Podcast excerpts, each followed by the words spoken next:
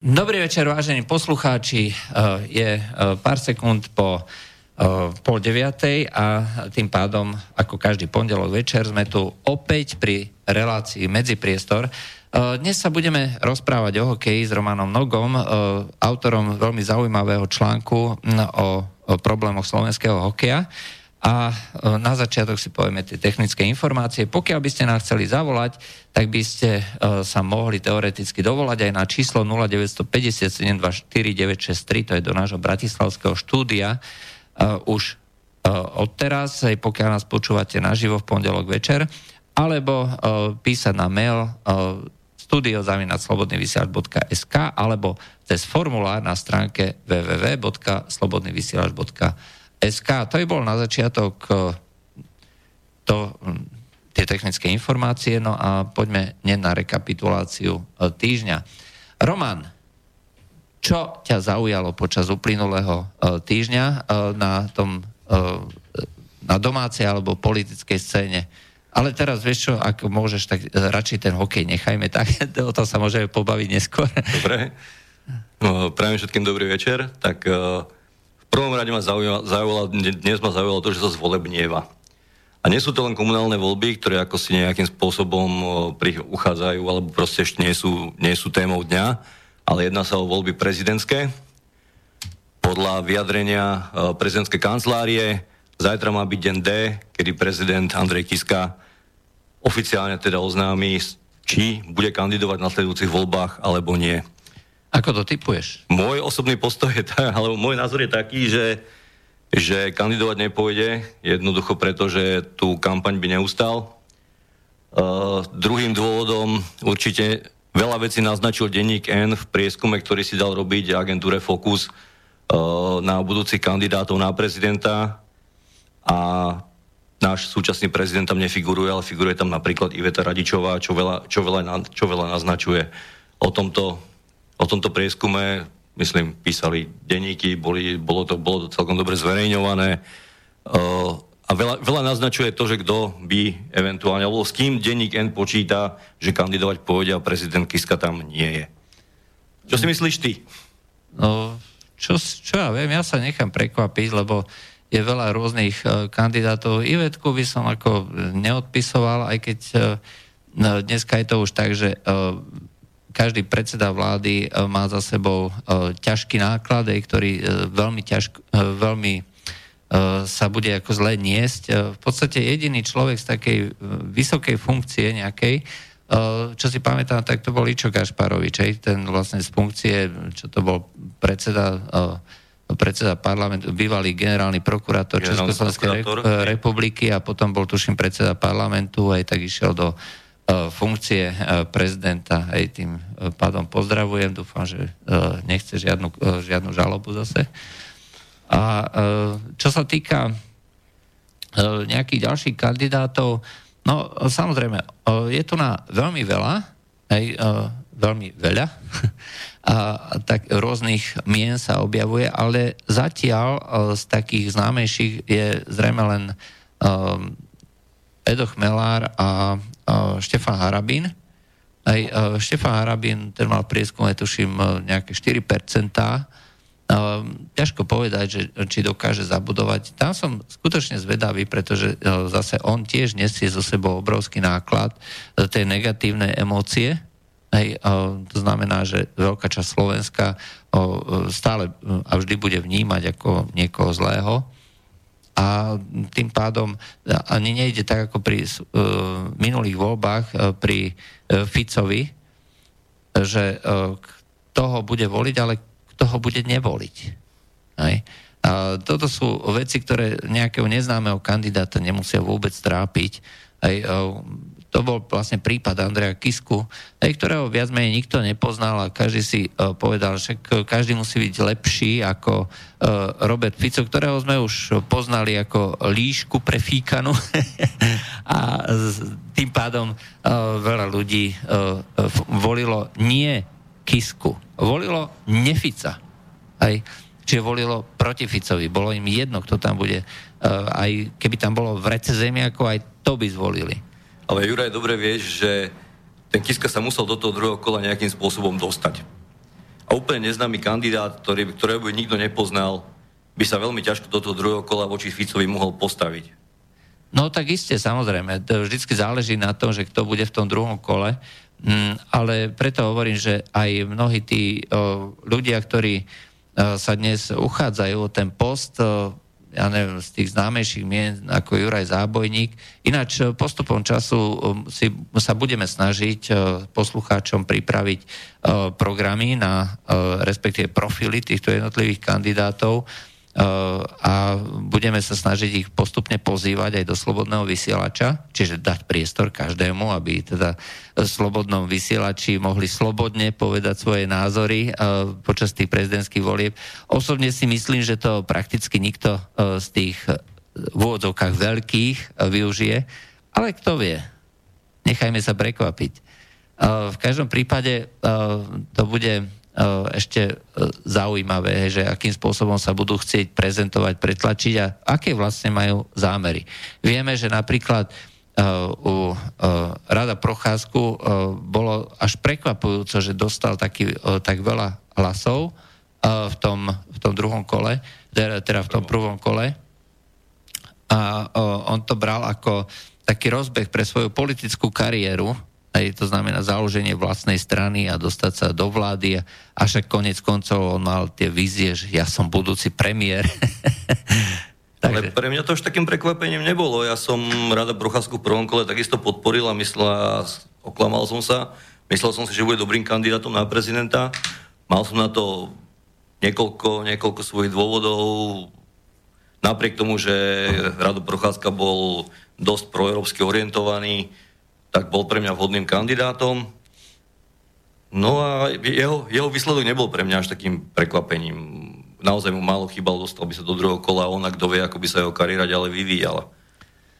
No, to, to bola akože skutočne zaujímavá uh, informácia, teda zaujímavý vývoj, že keď stal oproti sebe Kiska, mm, Kiska a... Nie, stal, stal by proti sebe Procházka a Fico. Ja, Procházka Fico, no.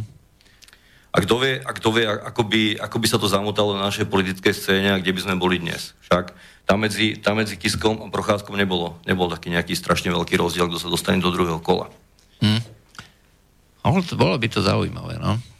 No nič, uh, takže toto sa zvolebníva. No čo mňa zaujalo, uh, to je zase čerstvá správa, možno z dnešného dňa, alebo zo včerajška, ale viac menej sa to ťahá už uh, od uh, niekoľko mesiacov, alebo dokonca rokov. Je to možno niečo, čo poslucháčov príliš zaujímať nebude a je to informácia o tom, že Spojené štáty nebudú pokračovať v znehodnocovaní plutónia vojnového, vojnového charakteru, toho vojnového plutónia. Prečo je to dôležitá správa? Pretože je to súčasť ozbrojovacích rokovaní, Plutonium 240, ktoré sa používa do tých e, jadier atomových hlavíc, čiže ako rozbuška, tak e, toto plutónium pri likvidácii tých rôznych hlavíc na základe ozbrojovacích zmluv jednoducho ostalo.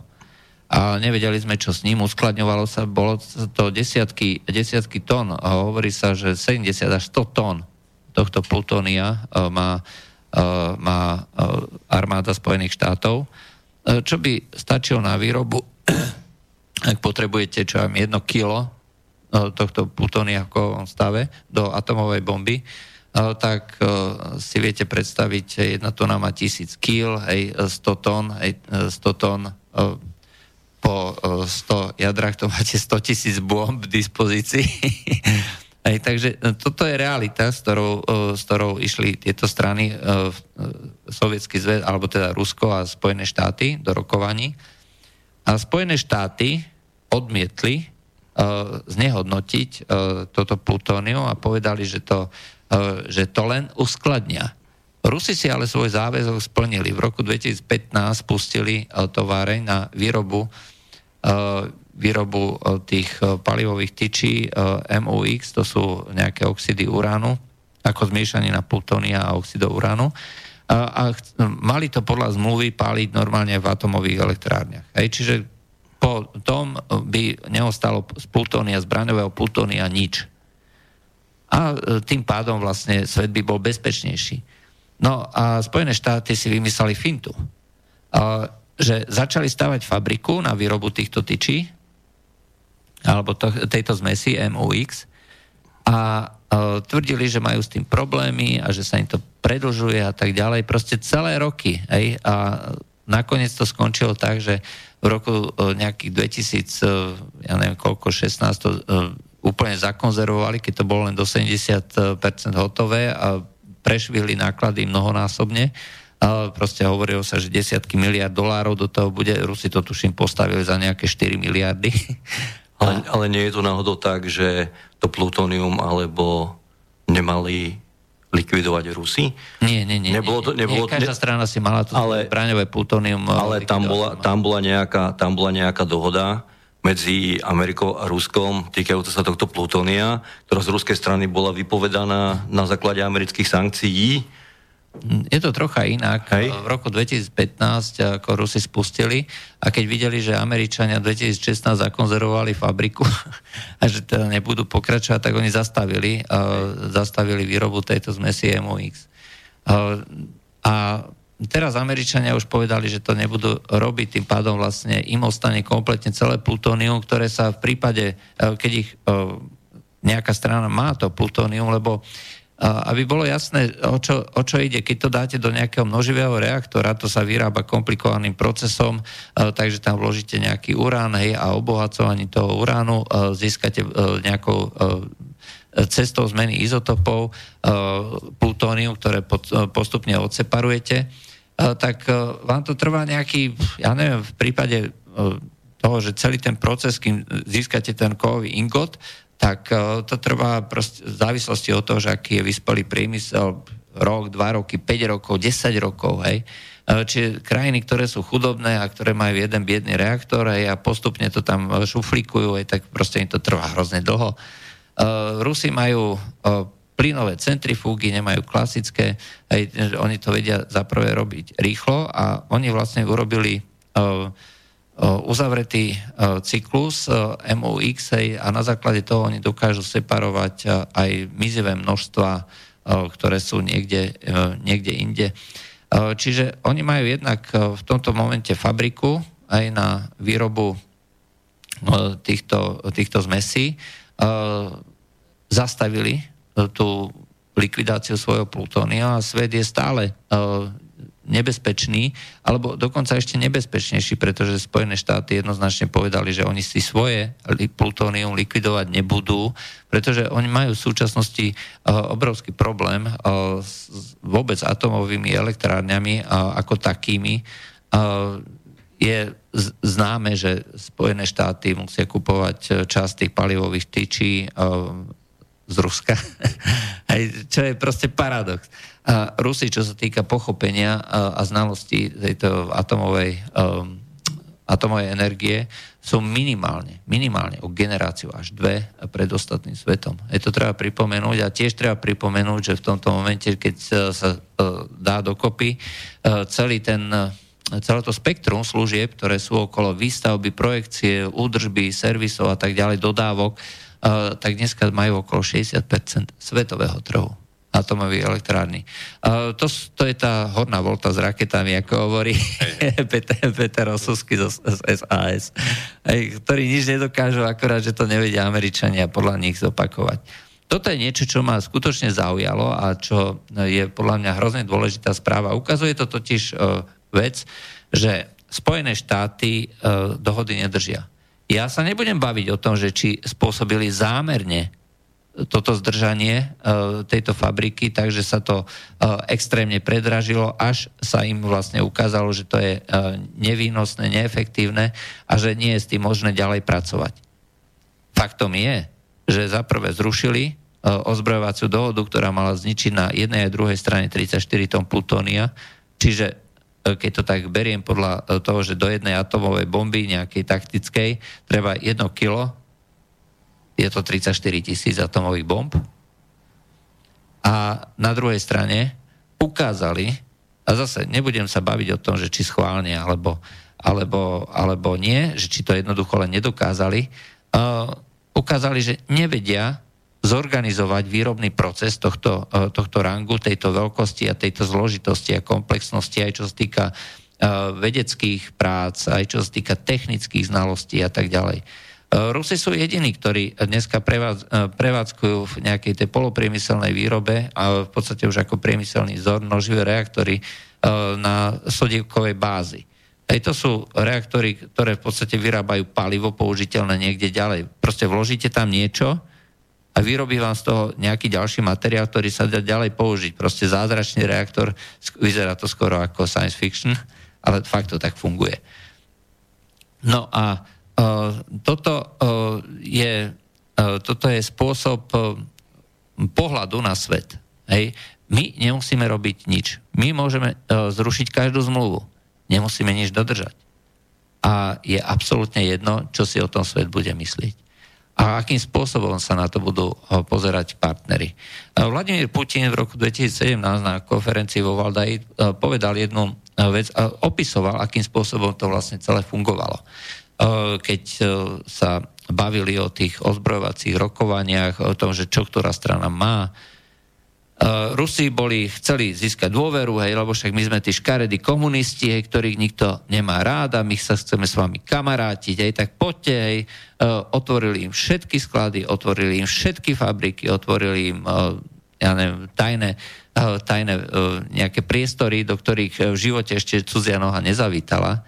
Uh, oni mali uh, v Uralskom závode, uh, kde sa pracovalo s týmito zmesami uránovými, Eh, oni mali stálu, eh, stálu posádku Američania a na 24-hodinovej bázi kontrolovali život celej fabriky. Eh, Rusi išli len tam, kde ich Američania pustili. Hej, proste na ďaleko menších, menej miest. Čiže v tom momente Američania si urobili obraz o celom tom ruskom priemysle, o kapacitách, o možnostiach. A zrejme odtedy pochádza tá taká taká, také pohrdanie Rusmi, že však oni nič nemajú, nič nedokážu, že to je proste zastaralá technológia. My sme niekde ďaleko, o 20 rokov, svetelné roky je v niektorých kategóriách ďalej, tak môžeme zrušiť zmluvu proti raketovej obrane, Hej, nemusíme dodržiavať žiadne zmluvy, nemusíme ignorovať, teda môžeme ignorovať Rusov, môžeme ich považovať za veľmoc regionálneho charakteru, hej, e, ktorá nemá čo hovoriť do celosvetovej politiky. A budeme ich teda trpieť aj pri tej skupine G8 ešte vtedy, hej, lebo však, e, aby sme im urobili dobre a necháme im teda aj to kreslo v Bezpečnostnej rade, však aj tak nič neznamenajú. A toto bola vlastne tá politika. Hej. A tu sa vlastne ukazuje, že kam to vedie. Dojde tu e, človek ako Donald Trump, ktorý je ochotný uh, treba zbombardovať, ale neviem, hoci koho. to sa mu práve nepáči? No, čo, to sa mu práve nepáči. A svojím spôsobom to logiku má. On totiž vie, že keď nebude bombardovať priamo Rusko, tak mu nič nehrozí. No tak čo, zbombarduje Severnú Koreu, tá vypustí nejakých pár rakiet aj na Južnú Koreu, tak dobre, tak zahučí Sol, aj koho nejaký Sol zaujíma. Aspoň bude o jeden Samsung menej a nebude robiť problémy. to je asi také myslenie Donalda Trumpa. Proste cowboy, hej, že ktorý, uh, ktorý má po ruke hodne veľký kolt alebo veľa koltov a je možné ho uh, použiť a je možné uh, to uh, nejakým spôsobom pohroziť niekomu. A čo je druhá vec ešte, uh, s tým súvisí aj uh, prístup tej zmluve o zákaze chemických zbraní. Rusi v roku 2000 minulý rok vlastne oznámili slávnostne. Nielenže zničili všetky svoje údaje, teda všetky, všetky sklady, e, či je museli spáliť, ale ako dosť drastickým spôsobom a presne definovaným, či tam, kde boli tie laboratória, tak oni zošrotovali kompletne nielen budovy, že ich zrúcali, ale ten postup je aj taký, že tie budovy, oni normálne, aj tie samotné tehly potom pálili ešte. Hej, čiže všetko muselo prejsť žiarom, aj niekoľko, ja neviem, 1000, 1500 alebo koľko stupňov aby sa zlikvidovalo všetko, čo tam mohlo byť aj niekde uložené náhodne, čisto náhodne. To sa týkalo aj biologických zbraní napríklad. Áno, áno. Spojené štáty vôbec neuvažujú, že niečo budú likvidovať a niečo, niečo rušiť. A napriek tomu, napriek tomu Spojené štáty hovoria, že červenou čiarou je, keď niekto použije chemické zbranie, keď oni ich majú plné sklady. A ešte poviem jednu vec, akože to je úplne geniálne a úžasné a ukazuje to nielen teda uh, celú tú uh, celú tú politiku uh, západu, aj, ako takého, ku ktorému sa radíme dneska už aj my. Vie sa, že tá látka z projektu Foliant, aj tie, to bolo veľa látok, A230, A234 a tak ďalej, proste nejaké Ačka, Bčka a tak ďalej, čo Rusi vymýšľali a projektovali, bolo ich proste hodne. Tak samozrejme všetky krajiny, ktoré mali e, chemický výskum, hej, tak dostali sa k zložkám, dostali sa k tajomstvám. Hej. Sú tu na vzorce, ktoré musíme syntetizovať a overiť, pretože Rusi tvrdia, že to je najnebezpečnejšia zbraň, aká doteraz bola vymyslená na, na poli tých chemických zbraní. A čo je najhoršie, my nemáme žiadnu detekciu na to. Hej. A toto, bol, toto bola zásada, hej, voči ktorej sa museli západné armády a teda aj uh, armáda Česká alebo Slovenská postaviť čelom. Čiže museli skúmať.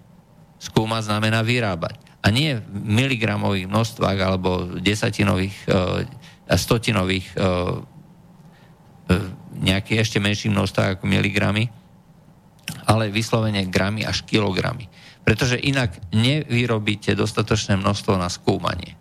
A to treba urobiť s každou tou látkou. Nie s jednou skupinou, s jednou látkou, pretože musíte overiť detekčné metódy na celú tú skupinu, ktorú niekto môže vyrobiť, o ktorej sa vie, že aké má zloženie a vie urobiť každý. A keď to vyhlásil uh, prezident Zeman, že áno, ten výskum sa u nás robí a v podstate to vedeli všetci, že to, je, to nie je ani verejné tajomstvo, uh, univerzita, ktorá patrí pod ministerstvo obrany, si to priamo má vo svojej hlavičke, že skúmame látky novičok, ako vo svojich, eh, vo svojich propozíciách, že keď chceš študovať tento odbor, tak vieš, že budeš skúmať látku novičok. A budeš ju skúmať ako, že ti dajú nejaký, eh, nejaký uh, projektor, hej, a tu nám máš látku novi, novičok, tá si pozri, hej, a budeš ju skúmať na stene. Hej, toto, toto je proste uh, iluzórna predstava. Samozrejme, že sa to skúma tak, že sa to syntetizuje, že sa skúmajú účinky a tí študenti musia presne vedieť, že ako sa to syntetizuje, akým spôsobom sa to zneškodňuje, aké sú protilátky, uh, aké sú smrtiace účinky, v závislosti na akých poveternostných, poveternostných podmienkach uh, to má aké účinky. Toto všetko sa tam musia učiť. A uh, česká vláda, respektíve poslanci v Českom parlamente sa uzniesli, že v Česku sa žiaden novičok nevyrábal. Ani neuskladňoval. Hej, takže... No, A odkiaľ to nemohli vedieť? No oni totiž predefinovali, že výskum sa nerovná výroba. Čiže keď vyrobíš pre výskum, to nie je výroba. ale dobre, ale zober si, zober si to, že do parlamentu sú volení ľudia, hej, z nejakých kandidátov, ktorí nemajú šajnu možno o takýchto veciach oni teraz nastúpia do parlamentu a majú hneď vedieť, kde sa, kde sa vyrábalo, čo sa vyrábalo. Uh, oni si to odhlasujú. Oni si to odhlasujú, to je v poriadku. Že, že to nebolo. Áno, že to nebolo. Pritom, pritom Čechy a rovnako Slovensko majú v rámci NATO protichemickú jednotku, ktorá s týmto jednoducho musí vedieť nejakým spôsobom. Nie, si odhlasovali, že s tým nikdy nerobili. že to nevyrábali a že, že to nedržia.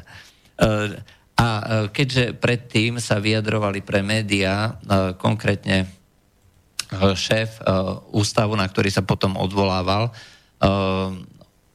vojenský výskumný ústav, na ktorý sa potom odvolával aj prezident Zeman, pretože ten otvorene povedal, v miligramových množstvách, akože tieto veci skúmame, alebo dokonca v gramových množstvách, hej, ale že, že to proste potrebujeme pre výskum, čo je pravda. Pretože uh, už v roku 2010 sa v chemickom vestníku veselo debatovalo o tom, um, ktorý vyšiel v Česku, aj, aj to normálny karentový, uh, karentový uh, časopis, aj veľa vážený, citovaný a tak ďalej.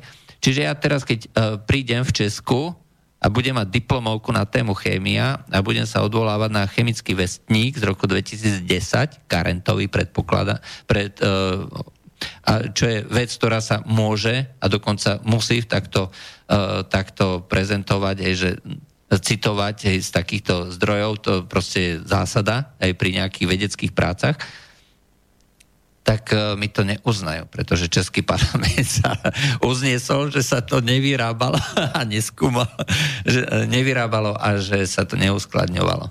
Hej. V Čechách majú podobný problém ako u nás, tiež majú plný parlament odborníkov. No, ale mne, e, to je proste niečo, ako keď si povieš, no, fajn, zajtra má byť, zajtra má byť, zajtra má pršať, ale ja by som potreboval, idem, na, idem zo svokrou ju odviesť niekde na nákupe, tak dám hlasovať v parlamente, že zajtra bude pekne. to je asi proste rozmýšľanie v takomto, v takomto ponímaní. Čiže oni predefinovali slovo, hej, Orvelovsky predefinovali slovo výroba, hej, čiže syntetizovať látku neznamená vyrobiť ju, hej, vyrobiť znamená, že keď ju vyrábaš, E, pre zbraňové účely. Pritom záznamy organizácie pre e, zákaz chemických zbraní majú, e, majú všetky, alebo aspoň by mali mať v databáze každú výrobu pre účely výskumu a pre účely povedzme ja neviem, zisťovanie vlastnosti látok, všetky tieto záznamy by tam mali byť. Ak tam nie sú, tak potom sa treba pýtať e, tej organizácie pre zákaz chemických zbraní, e, či to zároveň aj spochybňuje e, tú organizáciu. Nemáte to v databáze, tak na čo potom existujete? Hej? Máte to v databáze, tak to povedzte, že Česko vie vyrobiť tú látku. Hej? Alebo Anglicko, alebo, alebo Nemecko. Hej? To sú všetko krajiny, ktoré majú vyspelý chemický E, výskum a e, e, Nemecko treba od čias IG Fargen, Farbe, výrobca Cyklon B, je asi dostatočne kompetentnou krajinou na výrobu podobných záležitostí. No a ešte s tým Českom som nedopovedal a keďže tento šéf, riaditeľ Vojenského výskumného ústavu sa dopustil svetokrádeže, že pripustil vôbec vojenské tajomstvo že niečo také sa e, v priestoroch Vojenského výskumného ústavu na výskum látky Novičoch skúmalo, tak e, ho odvolala. E, ministerka obrany Karla Šlechtová odvolala tohto riaditeľa. Takže jednak sa parlament uzniesol, že výroba nebola, pretože výroba nie je syntetizácia, a jednak e, človek, ktorý povedal, že však OK, však niečo také sme tu narobili, však musíme, je to v povinnostiach a našou kompetenciou vôbec skúmať takéto veci, tak ho odvolala. To už nie je kabaret, hej, toto je fakt, že orvelovský svet. Odborníci. Rozumieš? U nás, u nás tiež je teraz veľký problém predsa medzi koalíciou a opozíciou. Si tam vymieniali, vymieniali predsa nejaké uh, mali tam prestrelku SNS e, a SAS, kto je väčší šašo, či, či Danko alebo Sulík, ktorý má vo svojich tímoch väčších odborníkov. No, k tomu sa dostaneme e, tiež, aspoň dúfam, ale je fakt, že uh, tieto prestrelky sú celkom úsmevné. Mňa totiž na tých prestrelkách zaráža jedna vec a skutočne mi to reálne vadí, a myslím, že, nie len som, že som nielen sám, že sa nehovorí o tých veciach, ktoré sú skutočne, uh, skutočne podstatné a treba uh, sa um, neustále ako uh, Olano alebo SAS, ich politika je lebo Fico. Aj nič iné ich nezaujíma. Nič. Nič iné. Ako, ja chápem, hej, že, že tým ľuďom to prináša aspoň nejaké percentá a sú spokojní a šťastní, že majú tých 12-15%, a jedna desatinka hore, a, e, hore a už otvárajú šampanské a podobne. Ale e, viac menej to nič neprináša. Hej, takže e, tým, tí ľudia necítia, že by sa zlepšovali nejaké podmienky a konec koncov vyhraňovať sa v politike voči niekomu druhému, že s tebou nikdy za žiadnych okolností tiež nie je príliš, príliš dobré. Ja síce chápem, že mať e, na krku také obrovské množstvo uh, kauz, rôznych kauz, ako má smer, že je niečo proste zavrnutia hodné. Ale uh, poviem rovno, že nebudem s nimi nikdy za žiadnych okolností spolupracovať, komunikovať a tak ďalej. Alebo ako treba z Most Heat. Aj, uh, sú to ľudia, ktorí uh, tvrdia aspoň, že majú, že sú, uh, že ich založenie je na uh, alebo že majú to, ten kresťanský ten background, hej, čiže vyznávajú, vyznávajú to, že Slovensko je založené na tých kresťanských základoch, ale keď prišiel nejaký návrh od Kotlebovcov, konkrétne ide o návrh na určité reštrikcie pri, pri abor, aborcii, hej, to znamená prerušenie tehotenstva, tak povedali, že my ani o tom nebudeme rozmýšľať, lebo my sme sa uzniesli, že čokoľvek dajú, dajú Kotlebovci do parlamentu, všetko od, odmietneme. Hej, toto proste nie je politika, ktorá by ľudí nejakým spôsobom tešila. Je, je mi je jedno, že či s tým súhlasím alebo nesúhlasím. Ale takto unblock, hej, niekoho odmietnúť, čo ja viem, asi nemyslím, že by uh, to prinášalo tým voličom, ktorí, uh, ktorí tých ľudí volili, uh, nejaký veľký prínos. Tak ale si musíš uvedomiť, že na tej uh, strane, mimo smeru, je veľký tlak a veľký pretlak tých politických strán, ktoré majú v tých prieskumoch pomerne vyrovnané percentá. No. Nového, nového voliča ťažko, ťažko nejakým spôsobom získajú.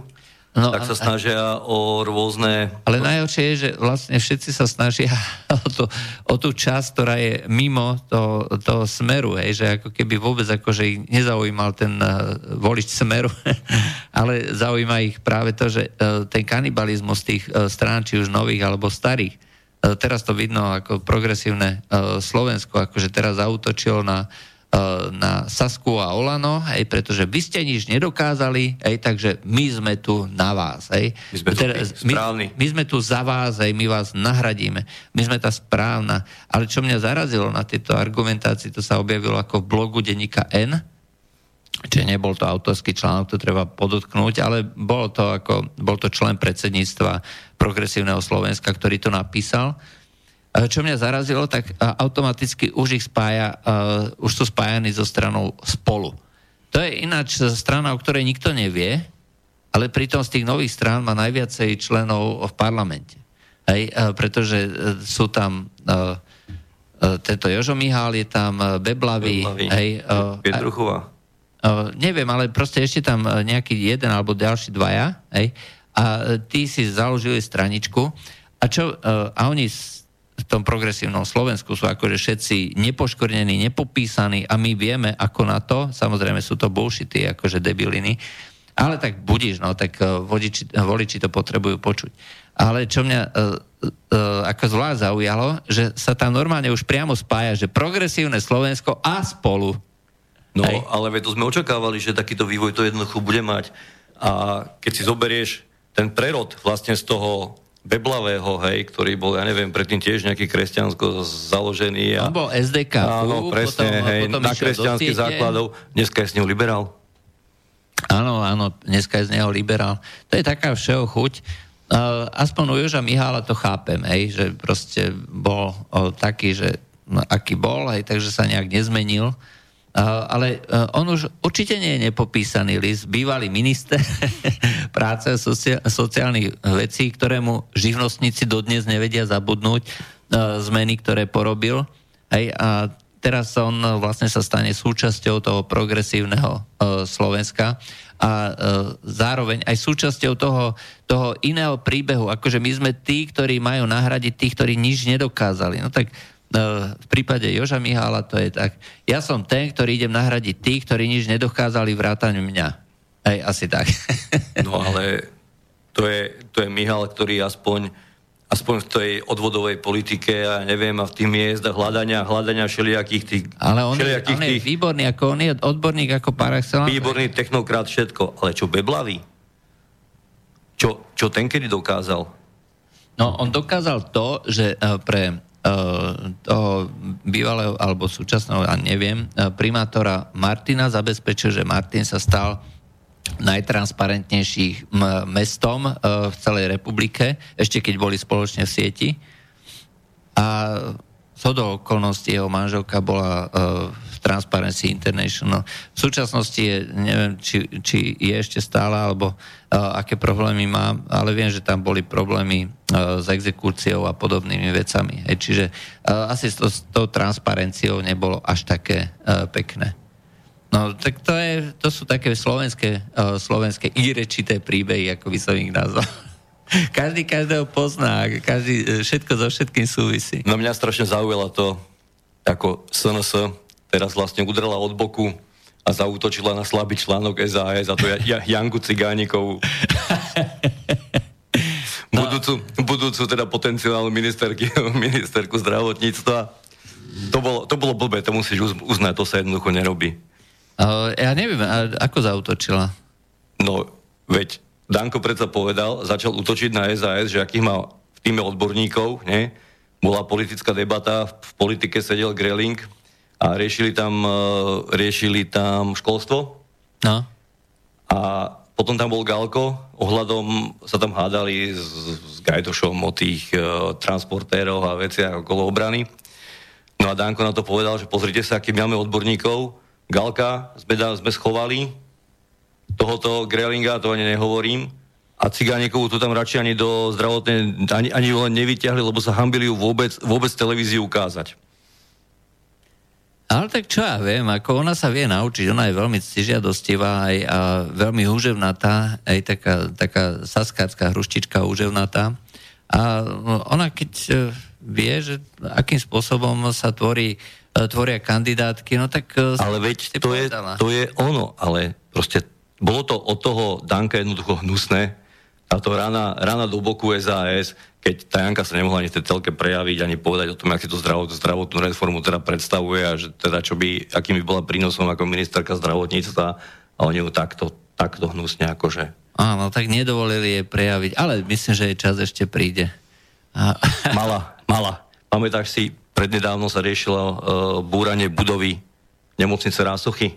No. Skoro som umrel, šoferoval som v aute, počúvam rádio a že Budova Rásochy sa má zbúrať za 17 miliónov eur. Prvé, čo ma nápadne, Smer má už iste firmu vybranú, ktorá tu búrať bude, nie? Tak musíme vytvoriť zákazku a v tom, že No, spýtali sme sa Janky Cigánikovej, čo si o tom myslí. a teraz Janka Cigániková, prísam fakt, išlo sa vyjadrovať k tomu, či je rentabilné a výnosné a neviem, aké búranie budovy nemocnice Rásochy za 17 miliónov eur. A to už som, normálne som nevládal držať volant, lebo SAS má odborníkov na všetko, ale čo je veľa, to je príliš. Janka už vie zhodnotiť aj e, rozpočet na búranie budovy e, zdravotníckého zariadenia nedokončeného.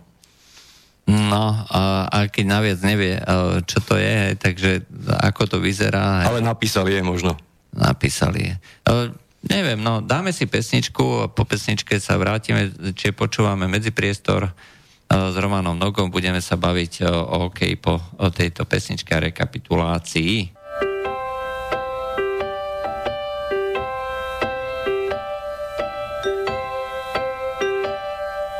Why do birds suddenly appear every time you are near? Just like me, they be close to you. Why do stars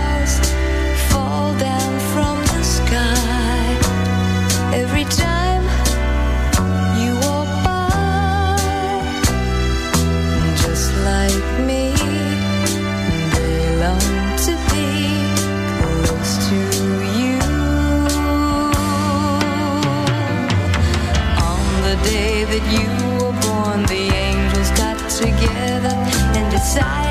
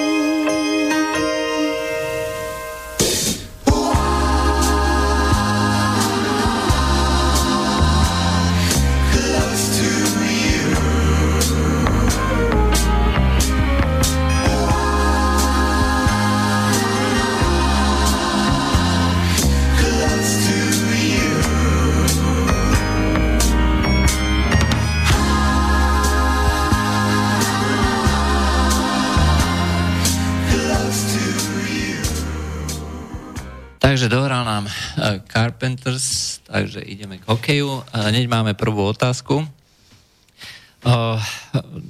Pokiaľ nám chcete písať, tak môžete na studiozavinaslobodnyvysiač.sk Telefón je 0950 724 963 a máme tu Romana Nogu, ktorý sa zaoberá hlavne tými malými šracmi a spolu s nimi sa snaží vychovať našu, našu generáciu, novú generáciu hokejistov, aj napriek tým polenám, e, ktoré sa mu válajú zo všetkých e, strán. No, takže e, píšte, telefonujte a pokiaľ sa niečo chcete dozvedieť a prečítame teda otázku. Takže Dušan sa pýta. Ahoj štúdiu. Uh, neviem, či je to všade, ale v Banskej Bystrici je situácia taká, že ako hobby partička ktorá organizuje každý víkend jeden let, kde si chodíme zahrať, je situácia taká, že mladšie rodník, ročníky majú stiažený prístup ku svojej výstroji v šatni. A tým pádom s nami ani nálad nemôžu vykočulovať, proste nevedia sa dostať svojej výstroji. Je to tiež na, na zamyslenie, pokiaľ je bránené takýmto spôsobom niekomu, aby trávil čas na lade a mal stiažený prístup dostať sa na lade. Druhá vec e, je, ale to dokážem pochopiť, že niektorým hráčom juniorom bolo asi pred rokom alebo dvoma zakázané hrať hokejbal, e, krajskú ligu. E, to si tiež myslím, že kompetentní nezvládajú. Potom sa nečudujme, že niekto má záujem športovať, dokonalovať sa, ale je mu to bránené robiť. Všade, všade sa omielajú tie isté frázy o peniazoch a že mládež má veľa iných vecí, čo môže robiť, je zabíjať čas. Ale toto som ešte nepočul od nikoho, že povedal, alebo len e, Banská Bystrica je taká zákazoidná, aj čiže prvá vec, e, ten výstroj, e, vieš tomu niečo povedať? No tak v prvom rade, v prvom rade viem k tomu povedať toľko, že e, takýchto rôznych zvláštností je v slovenskom hokeji veľa, aj e, v iných kluboch. Bystrica, Bystrica ako taká tento rok je veľmi zvláštny klub, vyhrala titul seniorskej e, extralige s neviem, s deviatimi alebo koľkými legionármi a nie slovenskými hráčmi v, v klube. Bystrica, Bystrica sa veľmi nevenuje momentálne v, tej, v tejto sezóne svojim najmenším hráčom. Pokiaľ viem, nechodia veľmi hrávať, lebo nemajú veľmi hrať s kým. Poznám, poznám Bystrici tretiakov. Hmm. Tretiakov poznám prakticky, prakticky celý, celý bystrický tím a neviem, či to môžem do Eteru povedať, ale uh, sám som niekoľkokrát, niekoľkokrát uh, Bystričanov mu zobral hrať na turnaje do Nitry a takisto naše občianske združenie, ktoré prevádzkujeme v Lučenci, uh, teraz v spolupráci aj uh, s trénerom Lukášom Plešavským a ďalšími. Sme tento rok v Lučenci urobili detskú minihokej, minihokejovú ligu, ktorá prebiehala celú sezónu a kde bystrickí hráči hrali vlastne pod, e, pod nami, pod e, hokejovou školou Be the Best, túto ligu spolu so Zvolenom, Veľkým Krdišom, Detvou, Rimavskou sobotou, e, Lučencom a, to, a zabudol som niekoho. Myslím si, že nie. No a Ale dos- pýtal sa na výstroj, že či to takto funguje, že či je to taký veľký problém a vôbec výstroj ako taká, pretože uh, kedysi uh, to bolo organizované nejak tak uh, celospoločensky, aj, takže uh, tí mladí od, tej, od tých školských liet aj, mali od všetko postarané, aspoň na tej klubovej úrovni, až kým sa nedostali do tej ligy. No dnes je veľký problém samozrejme s priestormi Bystrický štadión mal, mal svoje problémy aj v minulosti. Neviem, či už tam majú zrekonštruované vôbec záchody. a je to, je to proste ťažké, tých priestorov je veľa. Si zoberme, že, že jeden klub, keď má nejakú predprípravku, 3., 4. ročník, 5., 6., samozrejme 7., 8., len tam mládež, koľko, koľko zabrie tých šatní, a nehovoriac o tom, keď e, ten klub alebo mesto alebo komu štadión patrí, chce prenajímať tú plochu nejakým partičkám, takisto potrebuje šatne. No a toto sú, toto sú naozaj organizačné veci, ktoré by si mali riešiť na štadióne správcovia podľa, podľa toho, či majú dostatok priestorov alebo nemajú. Uh, spýtam sa inak.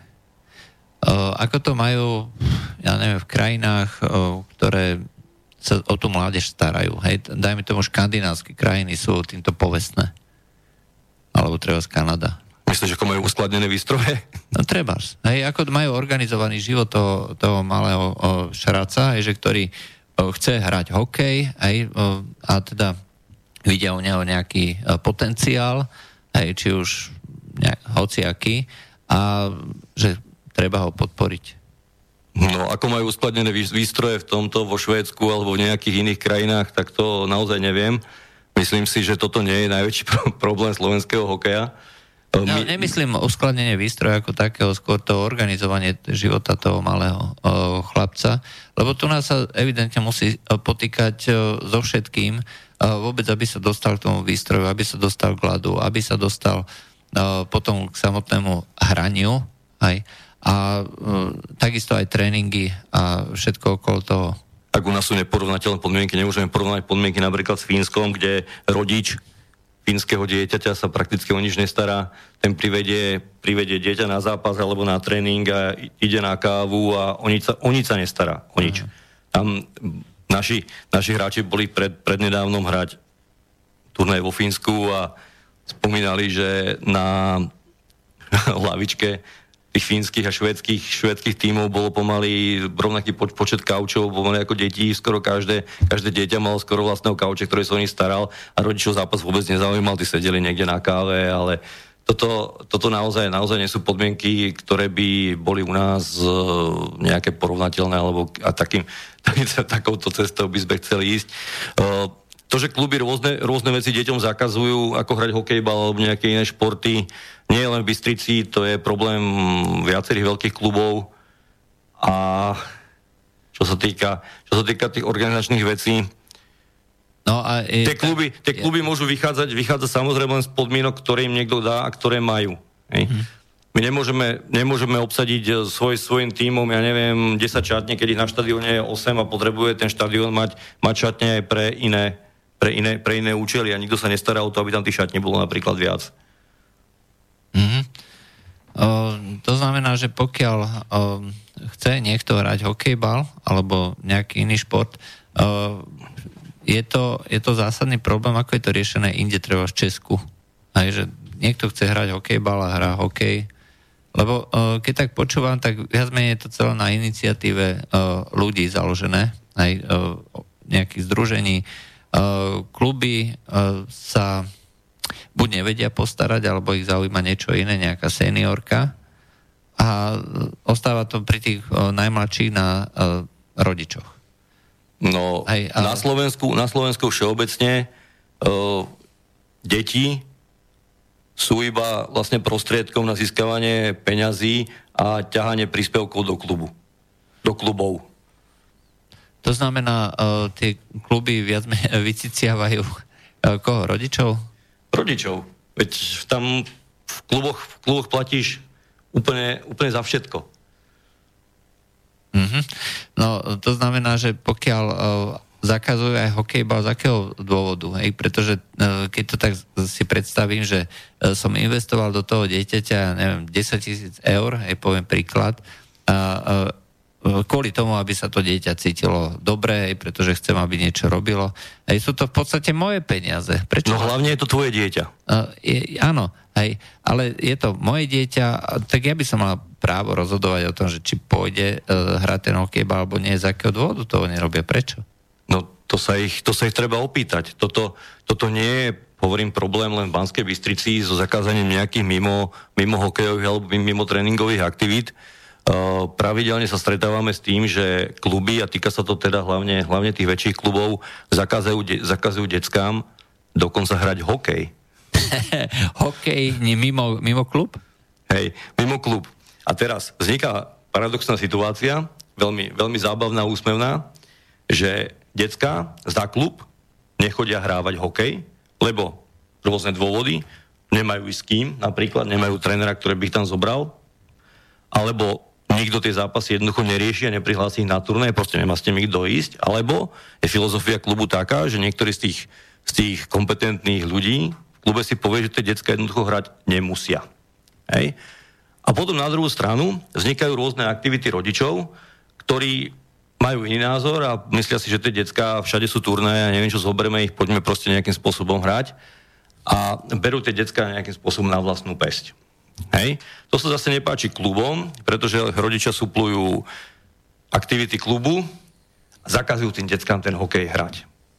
Je to už Samozrejme, samozrejme tých dôvodov, tie dôvody sú rôzne, bizarné, čudné, zvláštne. A k tomuto, k tomuto naozaj môžem povedať, povedať to, že uh, ja som sa dostal k hokeju vlastne ako fanúšik. Počkaj, a ja ťa preruším. Máme telefón, áno. Uh, môžete hovoriť? Halo? Počujeme sa? Ja sa počujeme sa, Juraj, pozdravím Juraj. No, áno, dobre, môžete hovoriť. No, máte dobrú tému, dobrú tému. Ja stále hovorím, že ten hokej to... Peter máme z toho. Ten hokej to je akože... Viete, viete, o čom to je dnes, v dnešnej dobe? O peniazoch. Lebo hokej je nákladný šport, ktorý, na ktorý takí obyčajní ľudia u nás nemajú. Jednoducho, tie talenty, to sa nepresadia to, to, to je, ako hovoril ten Roman, hej, že je to úplne o niečom inom. Na fotbal vám stačí kopačky a nejaký tre, uh, trenírky alebo čo, ale uh, toto je úplne o niečom inom. Hej? Na hokej potrebujete aj určite viacej prípravy a všetkého ako, ako na futbal na, na ten futbal detská, aby mohol hrať, detsko, aby mohol hrať futbal, stačia mu jedny kopačky, e, potrebuje vedieť e, zá, základy pohybu, hýbania sa, rozbehnúť sa, kopať do lopty a môže začať hrať futbal. Hej. Keď pokiaľ chce no. začať hrať hokej, tak už s tými pohybmi a koordináciou, učením sa korčulovania je to trošku náročnejšie. Bez korčulovania ne, nemôže hrať ľadový hokej. No, jasné. Roman, ja sa vás opýtam. Um, tak, takú otázku vám dám, že Eh, nebolo by treba z toho eh, slovenského typosu dávať nejaké peniaze na, viete akože, typos, akciová spoločnosť, uh, akci- uh, alebo čo je to, štátna spoločnosť, alebo akciová spoločnosť, ja nekapem tomu, nerozumiem tomu. Ľudia, ktorí, chodím typovať, hej, chodím niečo typnúť aj do uh, typosu, alebo, alebo do loto, alebo to je jedno Hej, ale že kto to vlastne, hm, kto vlastní tieto spoločnosti, ktoré by mali na ten šport prispievať o mnoho väčšími peniazmi, aké sú, akými tam dávajú tie almužny. No, ešte, skoro, dáva... ešte, ešte veľmi skoro začíname hovoriť o peniazoch. Myslel som si, že sa k tým peniazom dostaneme trošku neskôr, keď si povieme, povieme pár nejakých základných vecí predtým. Ale čo sa no. týka financií, tak uh, určitý objem finančných prostriedkov do toho mládežnického športu samozrejme prúdi. A to prúdi z ministerstva školstva, cez nejaký zväz ľadového hokeja, uh, samozrejme cez dotácie nejakých miest, uh, obcí, samozpráv, cez sponzorské príspevky, len do týchto peňazí nie je celkom dobre vidno. Tak ako, tak ako veľa peňazí no. prúdi na riešenie rómskej otázky, tak je to vďačná téma. Pýtať peniaze na hokejovú mládež. Problém je, že tie peniaze sa strácajú v systéme a jednoducho na tú hokejovú mládež sa tie peniaze, peniaze až na tie, na tie spodné prečinky nedostanú. No, Roman, ja by som sa chcel opýtať, že prečo sa neorientujete na toto, že kde sa strácajú tie peniaze, ktoré sú z tých stavkových a kadejakých spoločností a, a z tých ďalších, viete, ako z tých typovačiek, je tam spo, no, akože akciová spoločnosť, hej, loto, alebo ja neviem čo. Uh, typo, typos konkrétne, no, typos konkrétne no, je štátna spoločnosť, ale pokiaľ viem, tak v roku 2015 dali 500 tisíc e, eur na migrantov. No. Dobre, ďakujem pekne. Dobre, no. Toto som sa chcel spýtať, že Typos, aká je spoločnosť? Súkromná alebo štátna? Štátna. Štátna, tak, štátna akciovka. Hej, ja aj štátna. A, akcie, no, štátna niekedy, akciovka. niekedy to bolo tak, hej, nie, niekedy to bolo tak, že keď ešte fungovala športka, tak uh, bolo, bolo, presne, bolo presne definované, že aká časť vlastne peňazí, ktoré sa vyzbierajú, pôjdu na výhry a ďalšia časť peňazí predsa išla do športu na telovýchovné jednotný. Dnes to takto nefunguje. No. A dneska idú tie, tie vklady na výhry, na výhry a do súkromných uh, vreciek. No, do, tak, tak je to tvoria, tvoria, príjmov, tvoria príjmovú stránku národného rozpočtu, aj, takže e, vláda má, z toho, vláda má z toho zaujímavý biznis, no. A, a môže rozdeľovať. Chlapi, Treba chlapi, z tých 500 tisíc. Jasné, dobre, chlapi, dobre, dobre, dobre. Vieme, o, o, o čom sa bavíme. No dobre. jasne, o, tomu sa dostaneme. Ďakujeme za zavolanie. No, čaute, nech sa darí, čaute. Ho, hovorili sme naposledy o tom, že prečo vlastne kluby zakazujú deckám iné aktivity, alebo dokonca zakazujú hrať hokej. Ja, ja som to nedopovedal, ale chcel som povedať proste toľko, že poznám to z vlastnej skúsenosti, nakoľko mám syna, ktorý má 9 rokov a hrá hokej a, a na konci minulej sezóny ho vyhodili zo Slovana Bratislava, z našeho klubu veľkého. Doslova bol vyhodený práve preto, že bol hrať hokej. Zobral som, zobral som svojho, svojho syna na turnaj do Slovenska, zbiera trošku skúseností aj s nejakými ďalšími deckami spolu z celého Slovenska. Boli sme, boli sme v Slovensku hrať.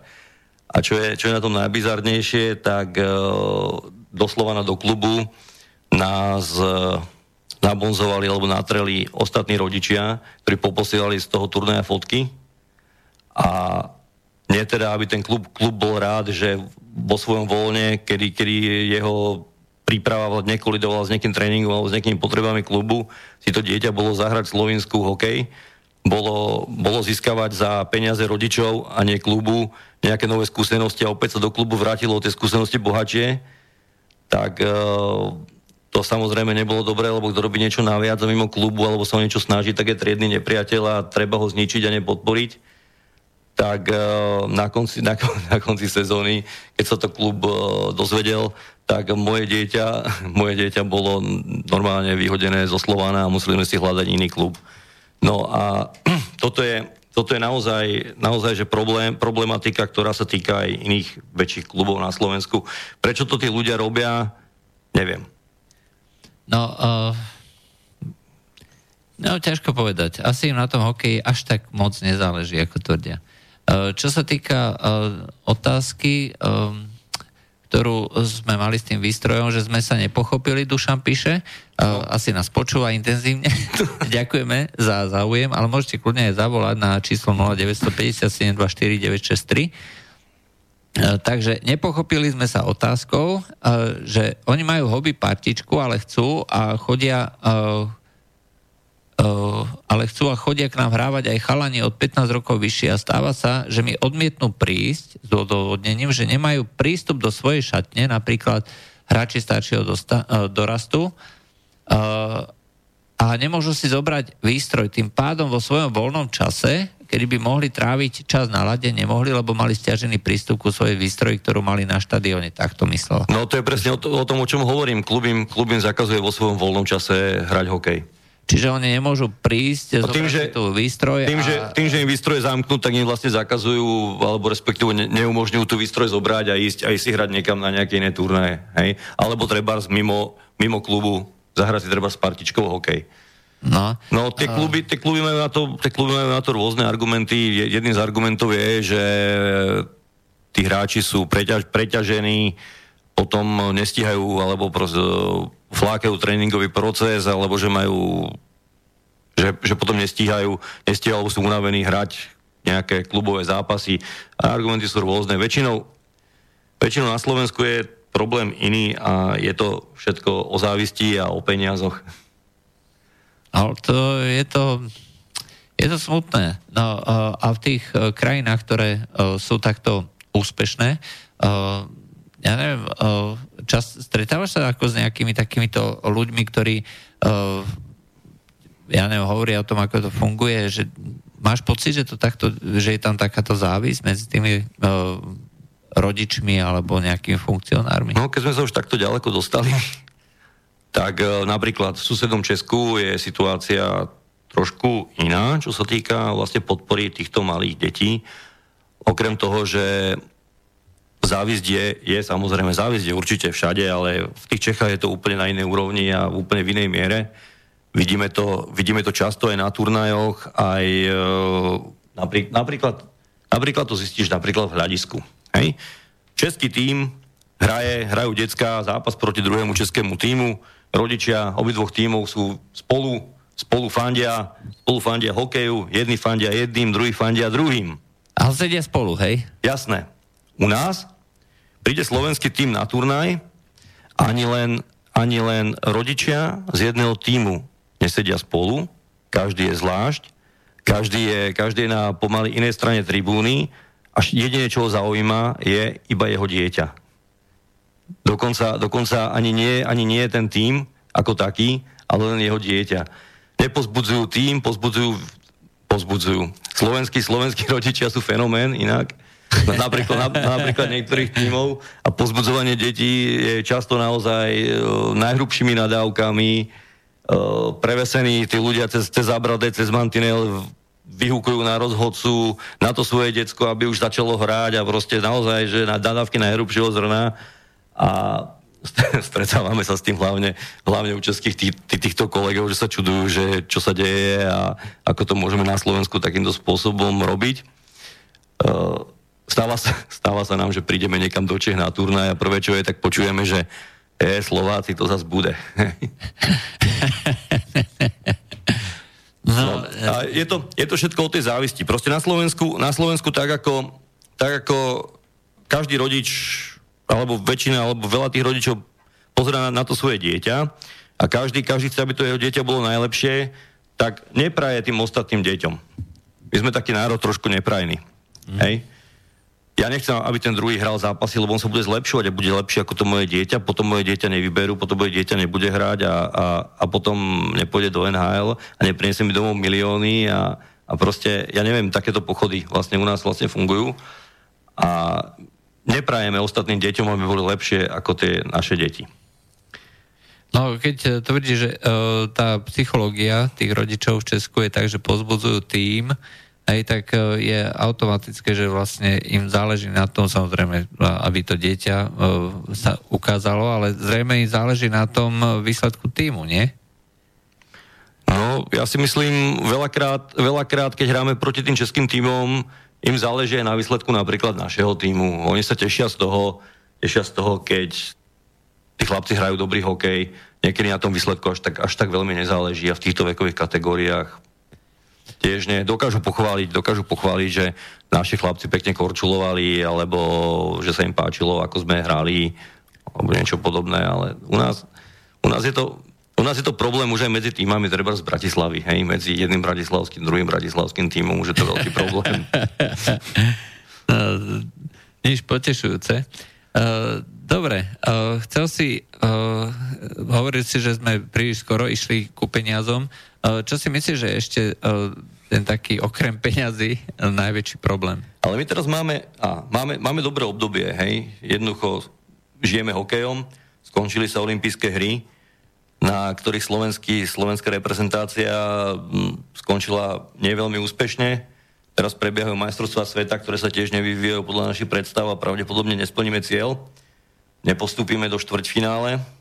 Ale keď si pozrieš napríklad, tak zaujímavé na tom je, že médiá veľmi nie sú kritické voči slovenskému hokeju. V tomto období, aj keď sa neplnia ciele, my sme jednoducho vymenili Nemečka, Igora, vymenili sme generálneho manažera, ktorý nám ležal na srdci, máme tam toho, toho ktorý všetci chceli, máme tam Mira Šatana, máme nového trénera reprezentácie seniorskej, napriek tomu sa výsledky nedostavili. Teraz je už všetkým, všetkým jednoducho jasné, že chyba je asi niekde aj, aj inde, a je, to, a je to v tých hráčoch, bohužiaľ, že najviac jednoducho asi nemáme, lebo tak. A ďalšia vec je, dostali sa, dostali sa jednoducho k vedeniu hokeja, teraz tí praví, a kritika sa veľmi nejako nenosí. Hej. Ja som si dovolil napísať trošku mierne kritický článok, ten, ten, ten článok sa šíri ako smrad po Facebooku a po internete. A dostal sa, dostal sa aj na správne miesta, do, podľa mojich informácií sa dostal priamo, priamo až k samému prezidentovi našeho zväzu ľadového hokeja, k pánovi Kohutovi. Ale je to, je, je to dobré, je treba, treba začať diskusiu, alebo už konečne, konečne začať diskusiu vlastne, vlastne na tému, čo ďalej, ako, ako ďalej s našou mládežou, lebo vidíme, vidíme aká, aká je situácia v reprezentácii a je veľmi dôležité, je veľmi dôležité čo bude nasledovať na, v nasledujúcich rokoch.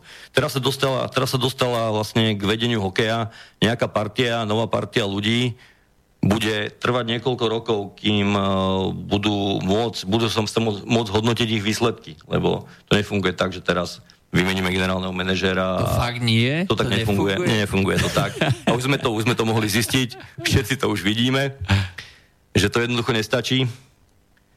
No a boli nejaké sluby, Hej, keď nastupoval pán nový prezident e, na svoju pozíciu, boli nejaké sluby, boli nejaké očakávania, bolo proste e, všeličo a stále zistujeme, že ten hokej nám hnie vlastne zo spodu a to tých mládežnických, mládežnických kategórií, ktoré nemajú dostatočnú podporu a tak som strašne zvedavý, že z čoho chcú vlastne po tých niekoľkých rokoch ukázať tie výsledky. No, tak isté, pokiaľ nie sú uh, tie pokiaľ nie je tá práca dostatočná. V Českej lige hral aj jeden známy slovenský tým Svište. No, ročník, ročník chlapcov 99, ktorí začali svoju, svoju kariéru podobne ako môj syn odchodom zo Slovanu Bratislava a z, myslím aj z Ružinova nejakých pár no, chlapcov. No, hej. no a hľadaš nejakú analogiu ako so súčasnosťou? No lebo, nie, tí, lebo, lebo, lebo, chlapci, lebo, to lebo boli úspešní. No, boli, lebo vyšli, odišli z tohto systému za účasti rodičov a išli trénovať niekam inam, v ich prípade do Česka. Oni tam aj trénovali? Oni tam trénovali, oni tam hrali zápasy a tí rodičia im poskytovali plnú podporu a veľké, veľké percento z tých, z tých chlapcov, ktorí, ktorí tam išli, sa naozaj že uchytili naozaj, na, naozaj, že nadmieru veľké percento z tých chlapcov z toho, z toho týmu sú dnes dobrými hokejistami. V, minulosti, v nedávnej minulosti vlastne základ našej 18-kovej reprezentácie úspešnej. No a toto je práve eh, vec, na ktorú ja som narážal, že uh, problém nie je ani uh, v tom, ja neviem, ako si ty povedal, že vymeniť tých generálnych uh, manažérov a tak, ale jednoducho uh, podporiť tú mládež, hej, to znamená strane. Juraj, ale nám chýba základná koncepcia rozvoja mládeže. Rozumieš? Čo to znamená? To znamená, to znamená napríklad to, toto, že na Slovensku máme určitý nejaký počet ľadových plôch, ktorý, vieme, nie, nie je dostatočný na rozvoj hokeja. Lenže tí kompetentní na tom zväze, ktorí majú sa o ten hokej starať, majú mať nejakú koncepciu, nejakú víziu a majú proste vedieť, že chceme mať v prípravke, potrebuje Slovensko na ten počet obyvateľov, na to, čo chceme, potrebuje mať v prípravke, ja neviem, 8 tisíc žiakov alebo detí, hej? No a teraz musia, musia mať nejakú, nejakú koncepciu toho, že kde tie decka a čo budú vlastne hrať. Alebo čo budú tie decka vlastne robiť. Máme, zoberiem si mapu, pozriem si, pozriem si, na, pozriem si na mapu, kde mám, kde mám vlastne nejaké zimné štadióny, kde mám nejaké kluby a vidím, že, vidím, že jednoducho v mestách, povedzme okresných, s, s počtom obyvateľov nad 20 tisíc, mám nejaké, pri nejakých spádových oblastiach, mi chýba ľadová plocha. A to musím jednoducho riešiť. Ja musím mať, musím mať nejakú koncepciu, nakoľko obyvateľov, kde, v ktorých lokalitách, v aké vzdialenosti proste od iných potrebujem mať nejaký klub, potrebujem mať nejakú ľadovú plochu, potrebujem mať niečo. A samozrejme rieši to, že, že, že v 5000 v 5000 nejakom mestečku pod, mi, mi stačí tréningová plocha a v 20 tisícovom meste, ako je treba z Pezinok, už chce mať, chce mať plochu s kapacitou hľadiska, neviem, 4 tisíc miest. Mm-hmm. A musím, mať, a musím teraz vedieť, že musím teraz vedieť, že chcem a potrebujem mať v prípravkách, ja neviem, XY detí a tomu cieľu jednoducho podrobiť všetko. To znamená, najprv to, to technickú bázu treba postaviť aj, a vôbec to materiálno-technické zabezpečenie, ako sa tomu hovorilo, aj, čiže plochy, výstroje a tak. A... Má, nejakú, má nejakú víziu, čo s tou, čo s tou, čo s tou mládežou chcem robiť. A čo tam mládež má čo robiť? Musí byť, musia mať tie samozrejme postarané o nejaké súťaže, musia, musí, musí tam mládež niekde hrať, musí byť postarané o ich budúcu existenciu, čiže to musí proste nadvezovať jednoducho od ročníku po ročník. Nemôžeme proste skončiť, skončiť, ja neviem, e, v doraste, alebo ja neviem, kedy v starších žiakoch s neviem koľkými vychovanými hokejistami, ktorých nemám kam uplatniť do nejakej ligy, ktorí nemajú kde hrať hokej. Mm-hmm. No. A to je, to je koncepcia. Toto musí, toto musí robiť zväz ľadového hokeja. On proste tú víziu, tú koncepciu musí mať a musí ju nejakým spôsobom presadzovať. Hej? No, uh... a, musí, to ísť, musí to ísť od tých najmenších, od tých, od tých najmenších smerom, smerom, k tým, smerom k tým seniorom, lebo toho, toho seniora už dnes, už dnes nič nenaučíš. To... Áno. Uh, kedy si ako za čas uh, Československej socialistickej republiky Uh, bolo to heslo jednak chlieba hry a jednak uh, výchova alebo podpora športu bola jednak uh, súčasť toho, že uh, máme tu určitú víziu, že treba sa postarať o dobrý zdravotný stav, aj budúcich vojakov možno, uh, ale zároveň aj bola to taká všeobecná vízia, že treba dať tým ľuďom uh, tie základné potreby ako kultúrne a športové vy, využitie. Čiže bola tu na veľmi, veľmi úzká spolupráca toho štátneho, tých štátnych organizácií, aj či už tých stranických alebo vládnych, aj čiže zo všetkých strán tá podpora... Boli bola, nejaké telovýchovné jednoty, nejaké športové oddiely. Každý športový oddiel mal materiálne zabezpečenie, mal trénera. To je veľmi, to je, toto je veľmi dôležité. A plateného trénera ako z... mal mal trénera. Hej? mal to zabezpečené, mal jednoducho zabezpečené o to, kto bude tie decka jednoducho učiť. Či to bol hokej, či to bol futbal, či to bol volejbal, hádzaná, tenis, akýkoľvek šport. No, na to je potrebné peniaze. Tie peniaze teda evidentne nie sú. No, to sa treba pýtať kompetentných. Uh, pretože je možné mať nejakú víziu, ale na tú víziu treba vždycky, vždycky to končí pri finančných prostriedkoch. Ale vízia musí mať samozrejme aj nejakú, aj nejakú finančnú, ja neviem, analýzu alebo niečo. Musia vedieť, koľko peniazí si odkiaľ majú pýtať. Veď na to tam predsa sú. Hej? Uh, aká je vlastne podpora treba z tých nejakých No, dneska je to skôr na báze lobbingu, na báze presadzovania cez známosti a tak ďalej. Eh, keďže u nás neexistuje taká priama štátna podpora, minimálne aspoň v tom objeme, ako to bolo pred 30 rokmi. Ale štátna podpora je mládeža športu, Viem, je to cez no, mini, hovorím v takom ministerstvo objeme, školstva. Samozrejme, že tie dotácie, dotácie z ministerstva školstva uh, má ich na starosti Slovenská národná strana. Takže Slovenská národná strana. A tie, kluby, a tie kluby robia proste všetko preto, aby tie peniaze... No, ale akým spôsobom sa využívajú... Takto, tie, tie toky finančných prostriedkov do mládeže sú veľmi netransparentné. My nevieme prakticky o nich nič. Hovorí sa o nejakých 6,5 milióna eur, neviem, či je to správny údaj, ročne, ktoré ministerstvo školstva dáva na mládež hokejovým, hokejovým klubom a tie prachy nie sú. Hmm vraj ich, vraj ich kluby e, vyučtovávajú na rôzne administratívne účely, idú na platy e, seniorským hráčom a kto vie, kto vie proste na čo, je jednoducho každý rodič, ktorý, ktorý má dieťa v nejakom klube, vie, aké je to náročné a ako, tie, ako peniaze nie sú, ako na zápasy nie sú autobusy, ako na zápasy. No, no nie, to, to tak nie je. Ako niekedy, niekedy si fungoval v nejakej telovýchovnej jednote, ja som hrával volejbal.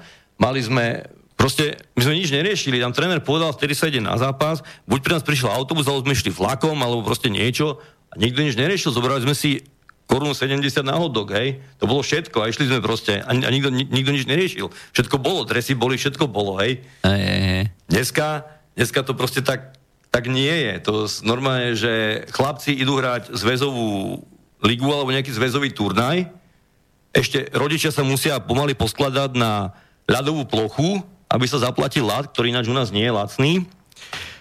Um, samozrejme doprava, všetko, všetko na, na krku rodičov a ešte niektoré kluby, dokonca aj veľké kluby, si nechajú sa vyzbierať rodičov na mzdu trénera.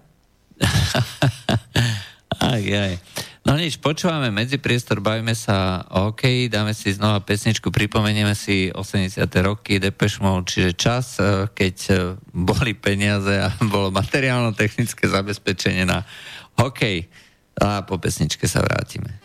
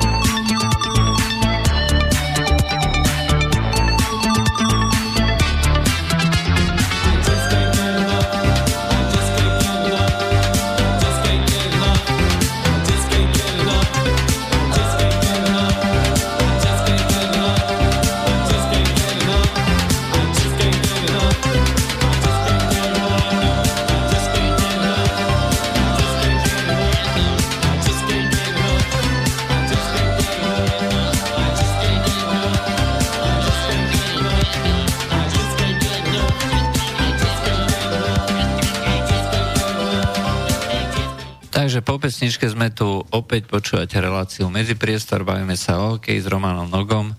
Môžete nám volať na číslo 0957249963 alebo písať na mail studiozaviнаslobodnyvysielač.sk alebo cez formulár na stránke www.slobodnyvysielač.sk Máme tu jednu otázku. Andrej sa pýta, aké sú asi ročné náklady na dieťa, ktoré chce hrať hokej? Ak sa dieťa dostane do klubu, čomu klub preplatí, či nahradí, alebo či sa vôbec oplatí dať dieťa do klubu? Uh, možno by si to mal utajiť, aby si ľudí nešokoval. No je, tie náklady, lebo sme sa to, na, cez je, prestávku bavili. Takto, je to veľmi rôzne. Je to, je to z klubu, z klubu od klubu, tie náklady sú naozaj rôzne. Záleží, záleží aj na tom, hlavne záleží na tom, či klub pôsobí na nejakom štadióne alebo na nejakej ploche, ktorá je financovaná z verejných zdrojov, alebo je na nejakom súkromnom štadióne a aké, aké, náklady, aké náklady má ten klub vlastne na prevádzku. Keď klub platí e, na hodinu ľadu, vlastne na tréningový proces, platí len prevádzkovateľovi štadióna približne nejakých 100 eur a viac na tú hodinu, tak e, je to iné, ako keď, ako keď niektoré kluby majú, majú ten hľad e, sponzorovaný napríklad príslušnou mestskou časťou alebo nejakým mestom. Treba si, treba si pripraviť, treba si pripraviť e, pravidelný mesačný poplatok do klubu, ktorý je rôzny.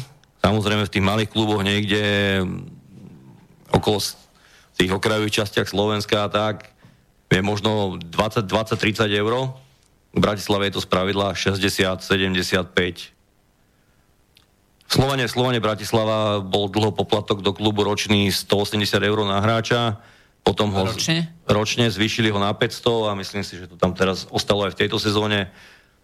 Ružinov platí, myslím, 60 eur na hráča e, mesačne. mesačne. Ale to nie sú, ale to nie sú samozrejme ešte všetky.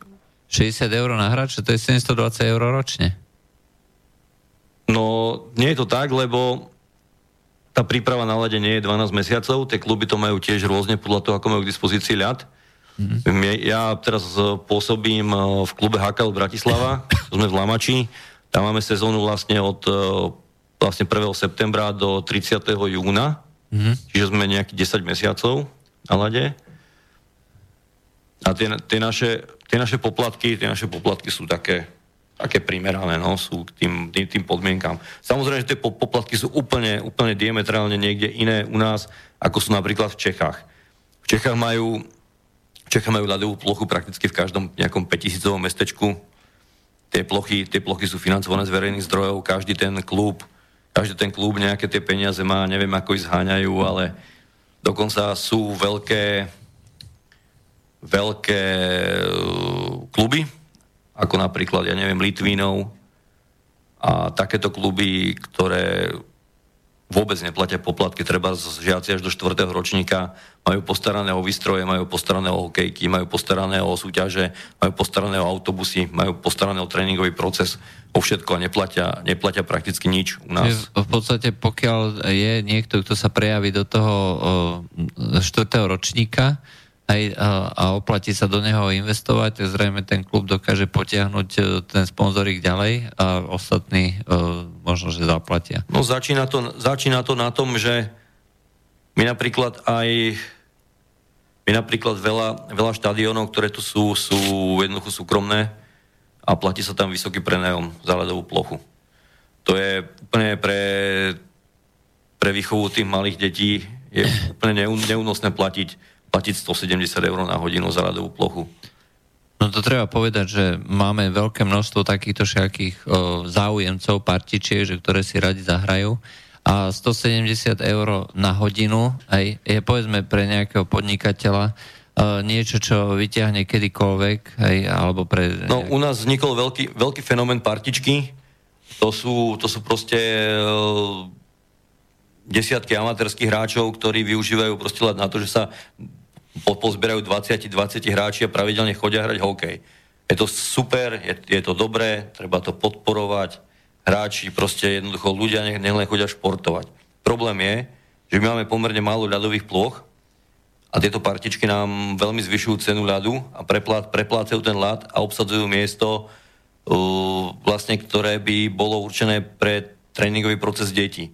Čiže, čiže tie decka, čiže tie decka sa nedostanú na ľadovú plochu, lebo tá je, tá je prevažne v tých najlepších časoch cez víkendy a ja neviem, po 4. hodine cez pracovné dni obsadená partičkami, ktorí jednoducho preplatia a vy sa na ten ľad nedostanete. nedostanete a dosť tie ceny z tých 170 eur, hej? hej. Najdrahší ľad majú v Košiciach, tam, keď som pozeral, tak Steel Arena, dokonca tréningová plocha je drahšia ako hlavná plocha na Slovane, plocha KHL. Myslím si, že je tam cena 212 na hodinu. Aj to je zabukované, predpoklad. Košičania, Košičania hrajú tiež, ale no, je, je to veľký problém. My sme napríklad teraz pred, prednedávno mali uh, sústredenie pre decka. Sme, sme robili s fínskym trénerom Larim Joucenlachtým. To je taký uh, špecialista na na tréning e, techniky korčulovania, svetovo naozaj uznávaný a známy, známy odborník. E, pripravuje, pripravuje hráčov napríklad vo Fínsku na drafty, techniky korčulovania, dokonca v Kanade pripravoval aj Conora McDavida. Mm-hmm. No a my sme tohoto trénera sme sa proste rozhodli, že ho priťahneme sem na Slovensko a chlapci od nás Lamača, ktorým veľmi pekne ďakujem, podarilo sa ho priťahnuť k nám a spraviť dvojdňové sústredenie na Slovensku. Najväčší problém bol získať na víkend 6 hodín ľadu, kde by sme tie decka vedeli trénovať. Podarilo sa nám to až Hamikové za 170 eur na hodinu. Mm-hmm. V, Bratislave, v Bratislave neboli v januári nám schopní na marec zarezervovať na akomkoľvek štadióne 6 hodín ľadu počas jedného víkendu. Teda sobota, nedela 3 hodiny sobotu, 3 hodiny v nedelu. Tak sú, tak sú tie ľady jednoducho plné, vybukované rôznymi rôznymi firmami, rôznymi partičkami, ktoré sa poskladajú po 10 eur na zápas a dokážu to zaplatiť. No, keď 20 e, ľudí sa takto zíde, tak e, je jasné, že e, to nie je vôbec žiaden problém. Aj koľko jedna partička potrebuje? Hodinu alebo dve? No, väčšinou je to hodinu, na niektorých štadiónoch, ako napríklad v Trnave, je to hodinu a štvrť. Mm-hmm. Je, je ako jedna, jedna tá tréningová jednotka, ktorú si do, dokáže človek objednať. Ale poviem ti toľko, že boli sme, boli sme na turnaji s deckami v Čechách, v Ledeči nad Cázavou, to je také veľmi malé mestečko, a tam sme dokázali, hodinu a štvrt ľadu bez problémov si objednať na večerné rozkorčilovanie. Stalo nás nejaký necelých 60. A sú, a sú, sú štádiony samozrejme lacnejšie. Keď si, keď si pozriete napríklad e, v, v, v Uničove, tam vychádza ľad, hodina ľadu sa komerčná dá kúpiť od 1000 českých korún, čo je asi nejakých 40 eur neuveriteľné. No a ešte e, k tomu, o tej otázke, že koľko vlastne e, vyjde náklady na dieťa, hej, to členské je len malá časť toho, čo musí človek zaplatiť. Hej, teraz si hovorí, že toho, na toho fínskeho trénera, ten prišiel zadarmo? Nie, ale to, to, bolo, to bolo ako nad rámec naozaj, že pre, pre záujemcov sme robili sústredenie, ktoré samozrejme platili rodičia, ale tam sa, tam sa platilo 95 eur na víkend, čo pre tie decka nebolo, nebolo až tak strašne veľa, lebo podobné, podobné kempy napríklad v Čechách, ktoré, ktoré sú veľmi, veľmi navštevované slovenskými hráčmi, stoja možno o niečo ešte viac, ešte treba aj do Čech cestovať. Takže ale toto nie je akože povinná, povinná aktivita, ktorú musí zaplatiť ja každý viem, ale, klubu. Je, to... je to pre možno rodičov, že ktorí chce, aby to dieťa napredovalo, predsa len uh, investovať uh, mám dve deti, chcem ich dať na hokej, tak o, mám nejaké členské, vyjde ma to Uh, ja neviem, 60 eur uh, mesačne, to je 120 eur na dve deti. Niektorý klub 75, 90, 110 na hráča. No, a dobre, tak 150 povedzme a plus ešte sa platí u nás cestovné, plus sa skladajú na nejaké zápasy. zápasy. Aj, e, treba rátať e, aj s tými mimoriadnými výdavkami e, v tom celoročnom priemere zrejme do tých 200 až 300 eur na také dve decka, 150 až 200. Máme ďalší telefón. No podarí sa mi to. No, máme telefón. No, zdravím ešte vás. No, zdravím. Áno, počúvame. No, Peter, Peter na mesto, jasné. Po, pozdravím Romana ešte raz. A idem sa opýtať, čo si myslíte o tej slovenskej televízii, akože tie prenosy, tie prenosy z toho hokeja teraz, hej? Dneska je hokej aktuálny, tretia tretina nejaký, a naši dávajú na STV dvojke uh, uh, Kanada Lotisko. Tam je stále jedna jedna, hej? Ale prečo prečo by ma, mala zauma, zaujímať uh, stav hokeja Kanada Lozisko, keď hráme v skupine úplne inej a prečo nedávajú Česko, Rakúsko, tuším, že tam je... A tak to je politika televízie, no. zrejme nakúpili, nakúpili nejaké no, balíky no. a, a čo? Mňa trápi, mňa, mňa trápi na tej televízii iná vec. Poviem, poviem to takto, hej? No. Boli sme, boli sme na turnaji uh, v novembri, bolo to v srbskom Belehrade. Čo Srbsko je hokejová krajina asi ako, ja neviem, Tajsko pre nás, hej. Je to, Srbsko je úplne, že exotická krajina, čo sa týka hokeja, možno pre nás. Bol tam, bol tam veľký turnaj 20 tímov, 8 krajín, naše vekové kategórie 10 ročných a mladších. Uh, môžem povedať toľko, že na tom turnaji bolo asi 1500 divákov, ktorí tie, ktorí tie detská prišli reálne pozerať do haly Normálne ako z okolia 1500 divákov. 1500 divákov, boli tam, boli tam ľudia z našej ambasády, keď sa dozvedeli, že, že je tam tým, tým zo Slovenska. A každý ten zápas z každej plochy sa prenášal cez internetový stream a dal sa pozerať normálne aj na Slovensku. Čo u nás, čo u nás aj e, si neviem predstaviť, alebo ešte neviem, či bol vôbec niekedy nejaký turnaj, alebo detský, z ktorého by slovenská televízia spravila aspoň nejaký shot, nejaký záznam, alebo proste čosi, nejaký dokument, ktorý by vysi, odvysielali treba len v prestávke takéhoto hokejového zápasu Kanada, Lotyšsko, alebo ja neviem, Slovensko, Rakúsko. Proste nezáujem tých našich médií o naše deti je neuveriteľný. S tým sa, s tým sa veľmi ťažko pracuje, lebo pokiaľ ten mediálny priestor nemá, e, nemáte, ľudia vás nevidia, tak e, veľmi ťažko zháňate napríklad aj sponzorov pre tie, pre tie týmy. Ľudia nepoznajú problémy, tomu hokeju sa nerobí, detskému sa nerobí vôbec osveta. Pritom tie zápasy už napríklad štvrtákov alebo piatakov sú čosi, čosi úžasné, ako tie detská už hrajú a veľmi, veľmi dobre sa na, sa na to pozerá. Myslím si, že, že verejnoprávna televízia by sa mala o toto oveľa viacej starať.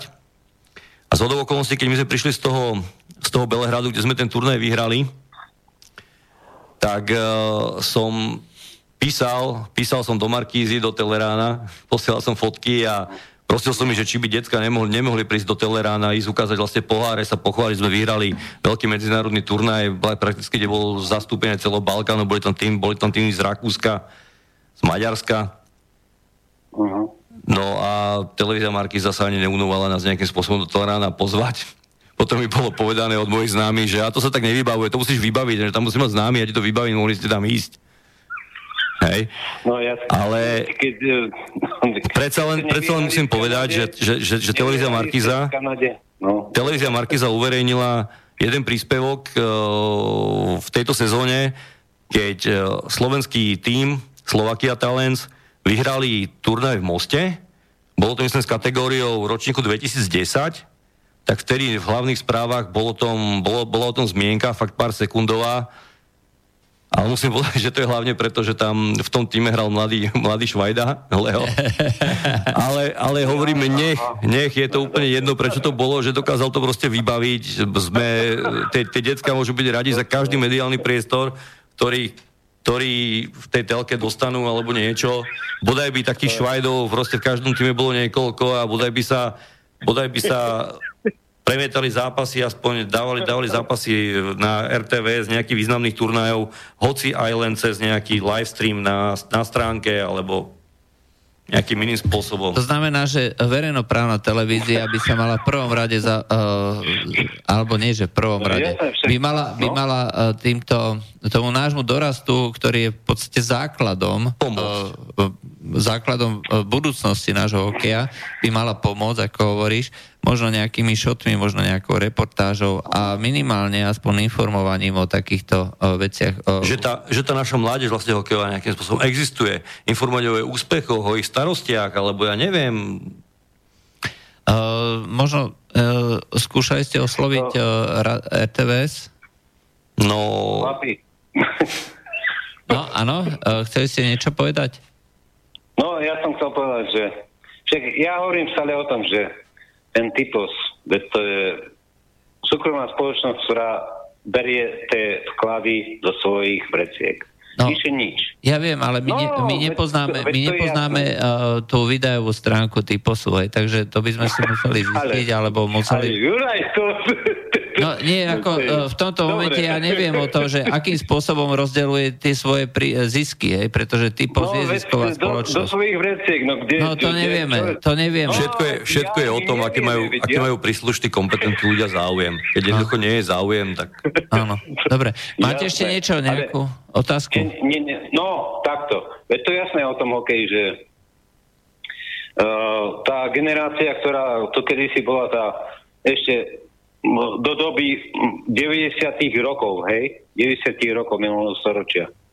No, myslím, 1990. No, áno. Do tej doby. No, to bola generácia, ktorá, ktorú školili vlastne to už po, po tých 90 rokoch prestalo fungovať úplne, akože. Veď, uh, uh, akože, kto tam dneska hrá v tom hokeji? Dobre, ale vaša otázka, Ty... lebo pomalinky nám končí. No, no. Máte dobre. otázku? Dobre, no nehajte to tak. Dobre. dobre ja myslím, no, nech sa darí tomu slovenskému hokeju, ale nie v takejto situácii, aké je teraz. Mm-hmm. Vy, ste, vy ste z námestova? Hej, z námestova. Máte, máte tam veľmi, veľmi dobrý klub Altis námestovo? Ktoré pracuje, no. pracuje s deťmi. Pozdravujem tam Peťa Lazovského, Pala Kubalu a Peťa som dneska videl. Pozdravujte. No, Takže uh, pozdravte. Dobre, ďakujem Dobre, za no, zavolanie. No, dobre, díky. Dobre, v tom uh, blogu ty si tam písal o podpore politických strán. Uh, môže to pomôcť, pokiaľ by bol záujem a pokiaľ by sa nebavili len o tých, uh, tých uh, uh, lebo Fico, čo je v súčasnosti asi najobľúbenejšia téma, aj hlavne teda opozičných strán, ale aj koaličných, uh, môže pomôcť, pokiaľ by ste to zobrali nejak uh, na starosť? Lebo teoreticky športová verejnosť, aj keď je tichá, nepočuť ju, mohla by byť svojím spôsobom prínosom pre získavanie politických preferencií a bodov. Vieš si predstaviť, koľko je, koľko je hokejových fanúšikov na Slovensku? No, tak... Uh... Každý, každý slova, v každej rodine máme hokejového fanúšika. Však? No. Hokej, hokej ľudí nerozdeluje ako politika, hokej ľudí spája. Ale... A, toto, a toto, ešte stále, toto ešte stále tí politici nepochopili? Nie, nie je dobrá politická situácia na výchovu športovcov. Zober si, nie, nie je to len hokej. Lyžiarky, Vlhová, predtým pred, predtým Zuzulová, vieme, vie, vie, vieme, aké sú tam problémy. Vieme, vieme, aké sú problémy s výchovou, ja neviem, bi, biatlonistov. Vieme, vieme, aké sú problémy, ja neviem, v iných, v iných športoch. To znamená, ty, tá, tá ty poli- povedať, že... Politická situácia, si... politická situácia a problémy politické na Slovensku absolútne neprajú, neprajú nejakému rozvoju športu. Športu mládeže hlavne. Uh-huh. Uh, nie je to niečo, na čom by sa získavali politické body iným spôsobom, hoci si myslí, že e, teoreticky by sa dali. Ja si myslím, ja si myslím, že na to, že na politike pre ľudí by sa mali získavať body. Vieš, keď, ako môže, ako môže voliť, voliť stranu, alebo proste do, dovoliť dať jej hlas, keď tá strana nerobí, nerobí politiku pre ľudí. Myslím si, že keby sa, keby sa na Slovensku... Najväčší problém roztreštenosti politických strán na Slovensku a ich a ich uh, malým preferenciám alebo malým, ma, malým počtom kresiel obsadených v parlamente. Hlavne teda opozičných, keď to tak povieme. No, máme, máme strašne veľa strán a ich, a ich vplyv je 0,0 nič nejaký, hej. Musia sa, musia sa spájať proste tie strany niekoľké do strašných zlepencov a strašných krkolomných koalícií na to, na to, aby dokázali vytvoriť parlamentnú väčšinu, ale ten, uh, ten problém, problém, prečo to tak je, je kvôli tomu, že nerobia politiku pre ľudí. A myslím si, že, myslím si, že podpora športu ako takého by tým stranám jednotlivým, ktorí by s tým prišli, alebo proste ktoré by to dokázali nejakým spôsobom robiť, určite priniesla politické body, ale ja nie som marketingový poradca pre nejaké jednotlivé strany, mne je jedno, ako sa strany správajú, je to, je to proste ich, je to proste ich marketingový biznis, ja, ja, ja, ja im proste nebudem radiť, ako sa majú, ako sa majú správať, správať smerom k voličovi, to je... Ale pritom to je celkom zaujímavé. Niekde v diskusii som postrel, že si písal uh, niečo o tom, že si žiadal uh, na nejaký medzinárodný turnaj, že keď už teda uh, tu máme uh, k dispozícii vládne lietadlo, ktoré každý, e, každý týždeň lieta do Popradu a naspäť, že by občas mohli urobiť aj odbočku do nejakého Fínska alebo niekam inde. Tak e, zase ja som, som, trošku, som trošku niekedy uletený, a, ale niekedy motika vystrelí. Tak uh, boli sme na dvoch medzinárodných turnajoch vlastne s deckami z celého Slovenska s takým výberom detí od Rímavskej soboty až po tam námestovo. A išli sme do Srbska hej, do Belehradu, tak mi napadlo, že tak mi napadla proste šialená myšlienka, že napíšem proste minister, na ministerstvo vnútra a budem sa šialené snažiť žiadať získať prepravu vládnym špeciálom, hej, pre náš tým.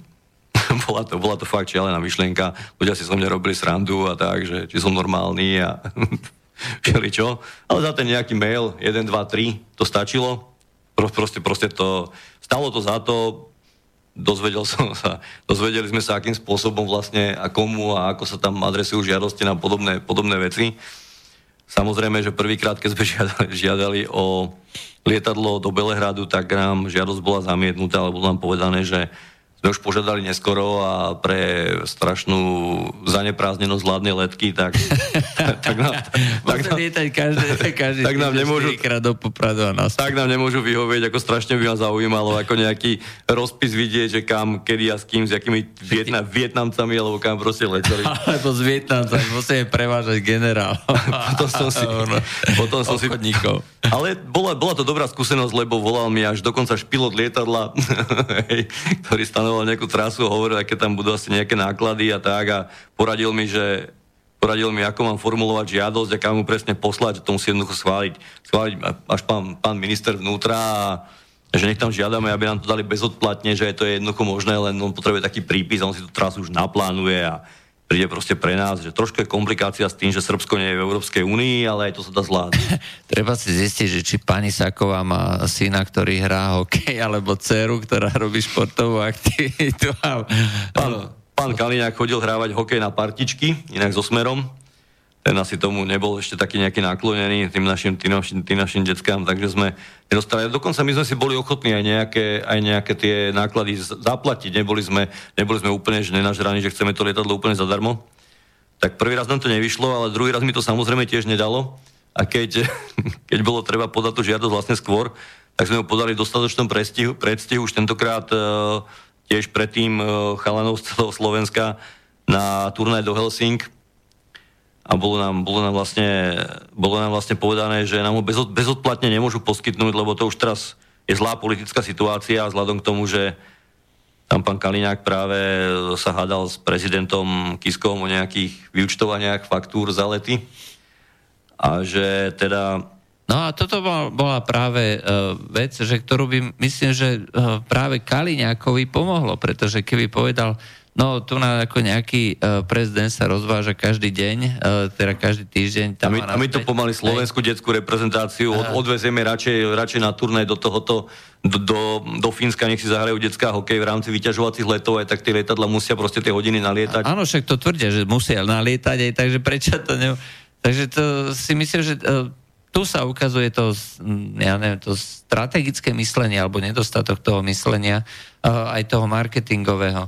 Podľa mňa by to pred verejnosťou bez problémov ustal. Nie, dokonca by uh, to práve kvôli tomu, že každý má v rodine hokejistu, práve to by pomohlo. Či už Smeru, alebo práve Kaliňakovi. Na druhej strane uh, práve s hokejom sa viazala tá aféra uh, 1488 to bola známa suma, ktorú dal ešte vtedy župan e, Kotleba.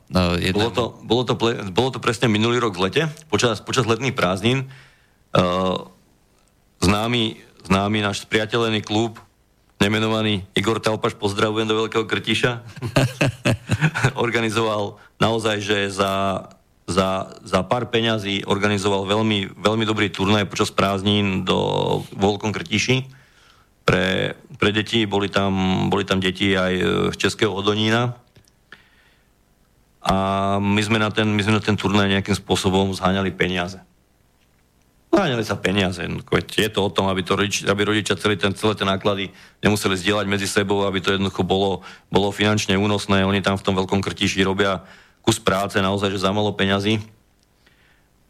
A podarili sa, podarili sa zohnať teda Igorovi prostriedky na župe bansko priamo, priamo teda u župana, pána, pána Kotlebu a uh, dostal, dostal tých inkriminovaných 1488 eur, ako sa vtedy rozdávali tam príspevky, príspevky na tej bansko župe. My sme s tým samozrejme, s tým, s tým nikto problém nemal, boli sme radi, že sme dostali príspevok, nie? No ale samozrejme, samozrejme turnaj skončil, turnaj úspešne prebehol, to bolo asi niekedy v júni, v júli, pardon, a o dva alebo o tri mesiace na to niekto prišiel. Jednoducho, neviem, či sa hrabali tam niekde na župe, že zaplatili len tam 1488 a viem, že potom novinári chudáka Igora čakali pred, pred štadiónom a náňali ho tam neviem koľko dní s vyjadreniami. Že, že fašistický turnaj. Nie, no, fašistické peniaze prijal, ako si to vôbec dovolil, on im, ho, on hovorí, že a ja neviem, ja som žiadal 1500 eur, ale ja som myslel, že 12 eur je poštovné, alebo ja neviem, čo mi teraz chcete povedať, hej? Včera mi prišlo zo zväzu 2321 eur, neviete, čo to číslo znamená? Á, bože. A proste to bolo, to bolo fakt pokrytecké od tých médií, môžem, môžem tam menovať televíziu Joj, ktorá ho dosť tak naháňala. Hmm. Napríklad, a vôbec ich nezaujímalo, že hej, ako si decka zahrali, aký mali turnaj, alebo proste čo tie deti, či by niečo nepotrebovali. Ich zaujímalo jednoducho to, ako si on dokázal, dovolil od nejakého kotlebu zobrať nejaké fašistické peniaze. No dobre, keď to takto, keď sme začali tú sumu, podporuje miestna samozpráva, dáva peniaze na šport? No, ako, ako kde? My, ja teda pôsobím, alebo moje dieťa je v, v Lamači, mm-hmm. tomto v klube, v klube HKL Bratislava. Pokiaľ viem, tak od samozprávy nemáme dotácie.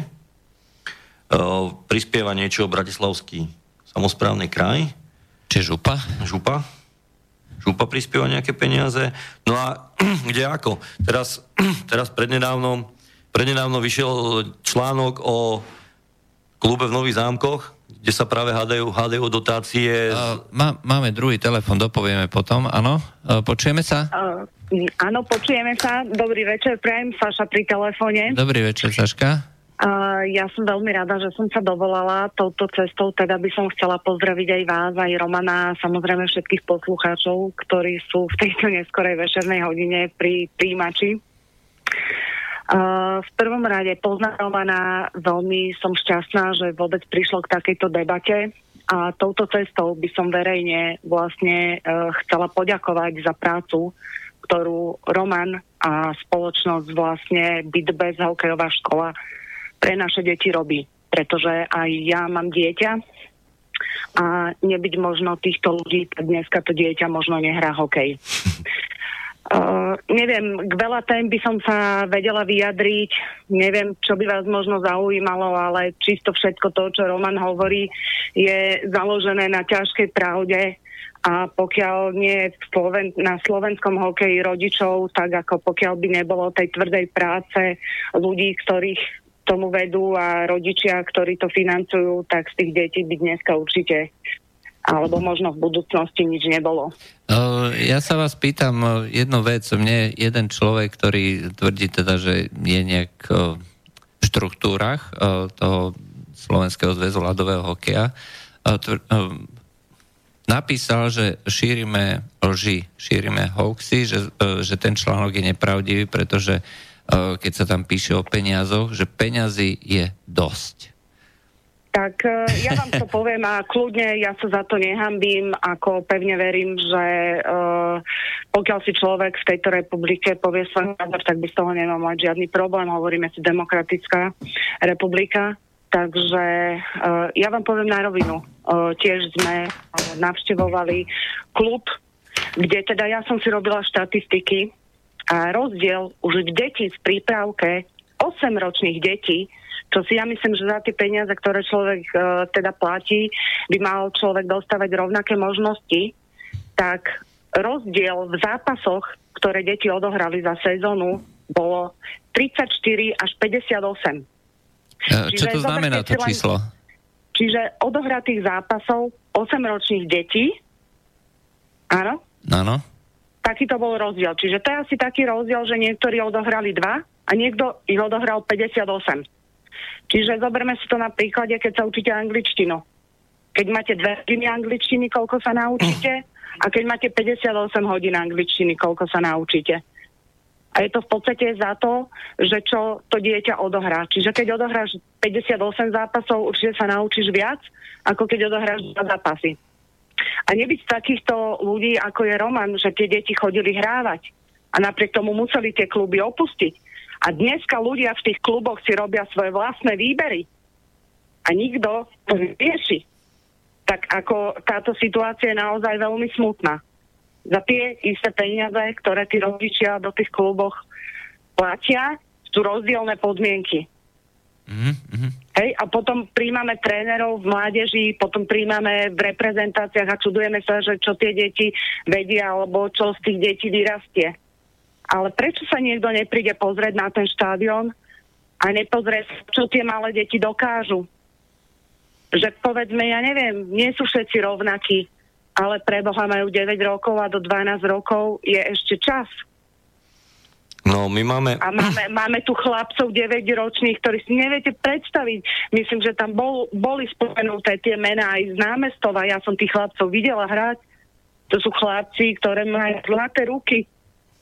To si neviete predstaviť, čo oni robia proste s tým pukom na, ten, na tej hokejke.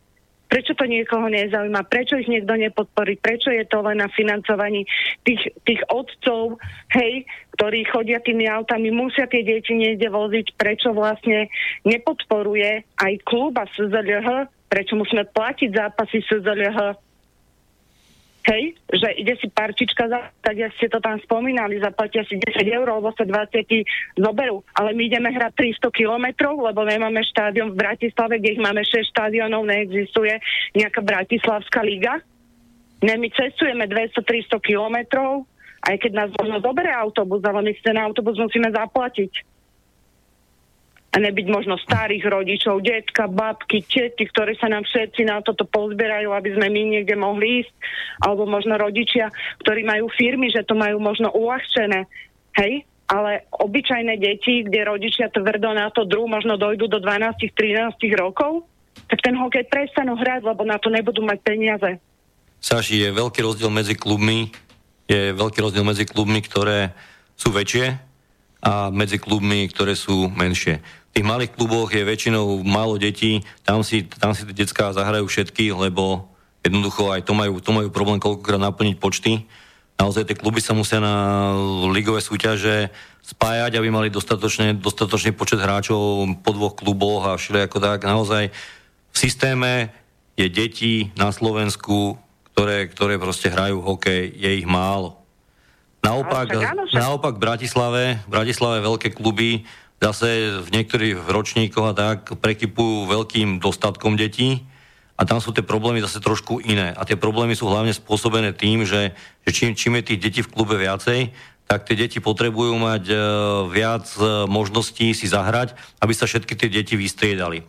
No a v tých väčších kluboch samozrejme funguje, funguje slovenský systém e, riadenia tých klubov, hej, že niekto je, proste stále sú tie deti niektoré viac preferované, niektoré sú preferované menej a napríklad s kvalitou, s kvalitou, ja neviem, alebo jednoducho s vyhratosťou, alebo neviem, sa dá veľmi, veľmi dobre manipulovať.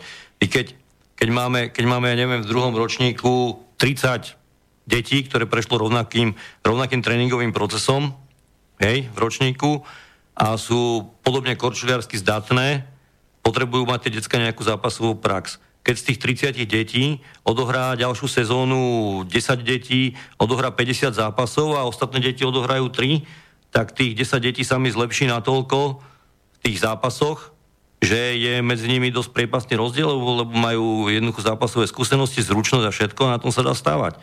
A teraz, teraz, teraz jednoducho prídu na to, že tie deti sú lepšie.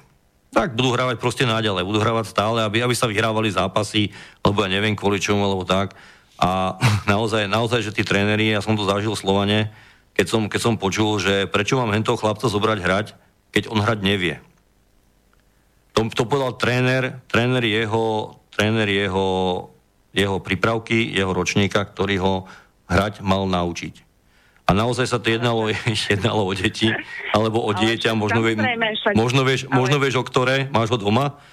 Ale toto, toto je presne o tom, hej? Akože ja, aby som to ako skonkretizovala. Hej? A sú, a sú obrovské tlaky, a sú obrovské tlaky na tých trénerov a tak, aby, aby chodili hrať deti tých rodičov, správnych rodičov a neviem a je to naozaj... Je to... Ale o to nejde. Dobre, nechodia hrať tí najlepší. Ja som za, ale nechodia hrať potom tí najlepší. Vieš, ale ja teraz naozaj musím tam, prešla som do malého klubu, tiež už bol spomenutý v tejto relácii, pekne je tam tiež menej detí a naozaj proste ten priestor tam to dieťa dostalo, dostáva tam ten priestor, dostáva výučbu, dostáva tréningy, ako e, nie je s tým absolútne žiadny problém. Čiže prečo nedostáva klub, ktorý dostáva dotácie, aj všetko ne, nevie zabezpečiť deťom také isté podmienky, ako možno nejaký súkromný klub, ktorý financuje nejakým spôsobom tie deti. A to je tá finančná otázka. Takisto tam bola otázka o športke. Viem, mala som dočinenia s touto spoločnosťou, takisto aj v rámci proste zamestnania dotovala dotovala športovcov, uh, prišlo x veľa žiadostí na podporu proste športovcov. My dneska sme sa snažili zohnať dotáciu pre tento šport, hokej týchto malých detí. Neskutočne veľa mailov sa napísalo. Ani jedno euro, proste nikto nechcel zabezpečiť 200-300 eur, čo proste decka potrebujú na dresy. Kde je problém? Prečo keď naozaj tá politika teda funguje tak, ako funguje. Ja sa nechcem motať do politiky, ale prečo nevedia podporiť finančne mladých športovcov a potom tu všetci vykrikujú, čo oni zahrajú na majstrovstvách sveta. Tak toto je otázka skôr na tých politikov a fakt sú, Hej, fakt sú na Slovensku iné, iné politické témy a priority tých politikov. Každý politik u nás je podnikateľ úspešný aj a... touto cestou, preto som aj zavolala, aby som proste dala najavo to, že my, rodičia, všetci očakávame, že raz niekto sa príde pozrieť na tieto zápasy, uvidí, čo v tých deťoch je. A že možno vtedy sa spustia tie financie a možno vtedy niekto tie deti podporí, možno vtedy nám niekto poskytne to lietadlo, lebo naozaj tie deti proste aj tie turnaje vedia vyhrať vedia zabojovať tie emócie, ktoré tam proste oni dajú, však vieš, o čom hovorím. Čiže toto ľuďom treba ponúknuť. Ja to nebudem naťahovať, lebo už bude možno aj koniec relácie. Ja naozaj verejne chcem poďakovať práce, práci, ktorú v podstate robíš ty, robia tréneri, robí hokejová škola Be the Best, takisto proste iné hokejové školy, ktoré podporujú tieto deti, ale naozaj všetka čest, že ste sa do toho chlapci pustili a dúfam, že teda táto práca nevidie názmar a niekto to bude vidieť a ešte možno prídu aj tie financie a bude z toho možno niečo viac. Mm. Takže ďakujem vám veľmi pekne a pozdravujem všetkých, ktorí toto počúvajú Dobre, a ďakujeme. že sa to dostane na správne miesta. Majte sa, dovidenia. No, ja teda dúfam, e, že nestretávame sa tu na posledný krát. Hej, to znamená, e, že tak ako ten tvoj článok, ktorý si napísal a ktorý sa teda dostal už konečne na správne miesto, e, bude aj možnosť, povedzme, robiť rozhovor s niekým iným. Bol tu na, bola tu na možnosť, že by prišiel sám veľký Zdeno Ciger, ale to znechutenie je jednoducho veľké, pretože tie vzťahy sú tak narušené a je taký veľký problém vlastne robiť niečo koncepčne, že mnohí ľudia strácajú entuziasmus a odchádzajú preč, nechcú. Tých pokusov a kritiky na stranu výchovy mládeže už bolo veľa. Bolo veľa napísaného, veľa povedaného. Konkrétne aj Zdeno zo párkrát už vystúpil aj v rádiu a stále, stále sa nič nemení, ale tí ľudia nemô, nemôžu jednoducho strácať, strácať optimizmus a strácať vieru. Treba, treba do toho ísť stále, stále, stále, až kým sa tie lady jednoducho niekde, niekde neprelomia, kým, kým to neprejde. Je veľa hokejových náčencov, veľa ľudí, ktorí pre ten hokej robia na Slovensku, naozaj ich je dosť.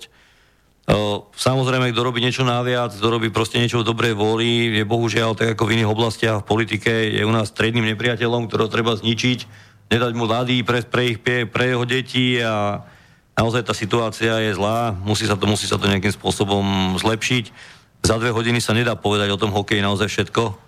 Tých problémov je toľko, že dali by sa písať o tom romány.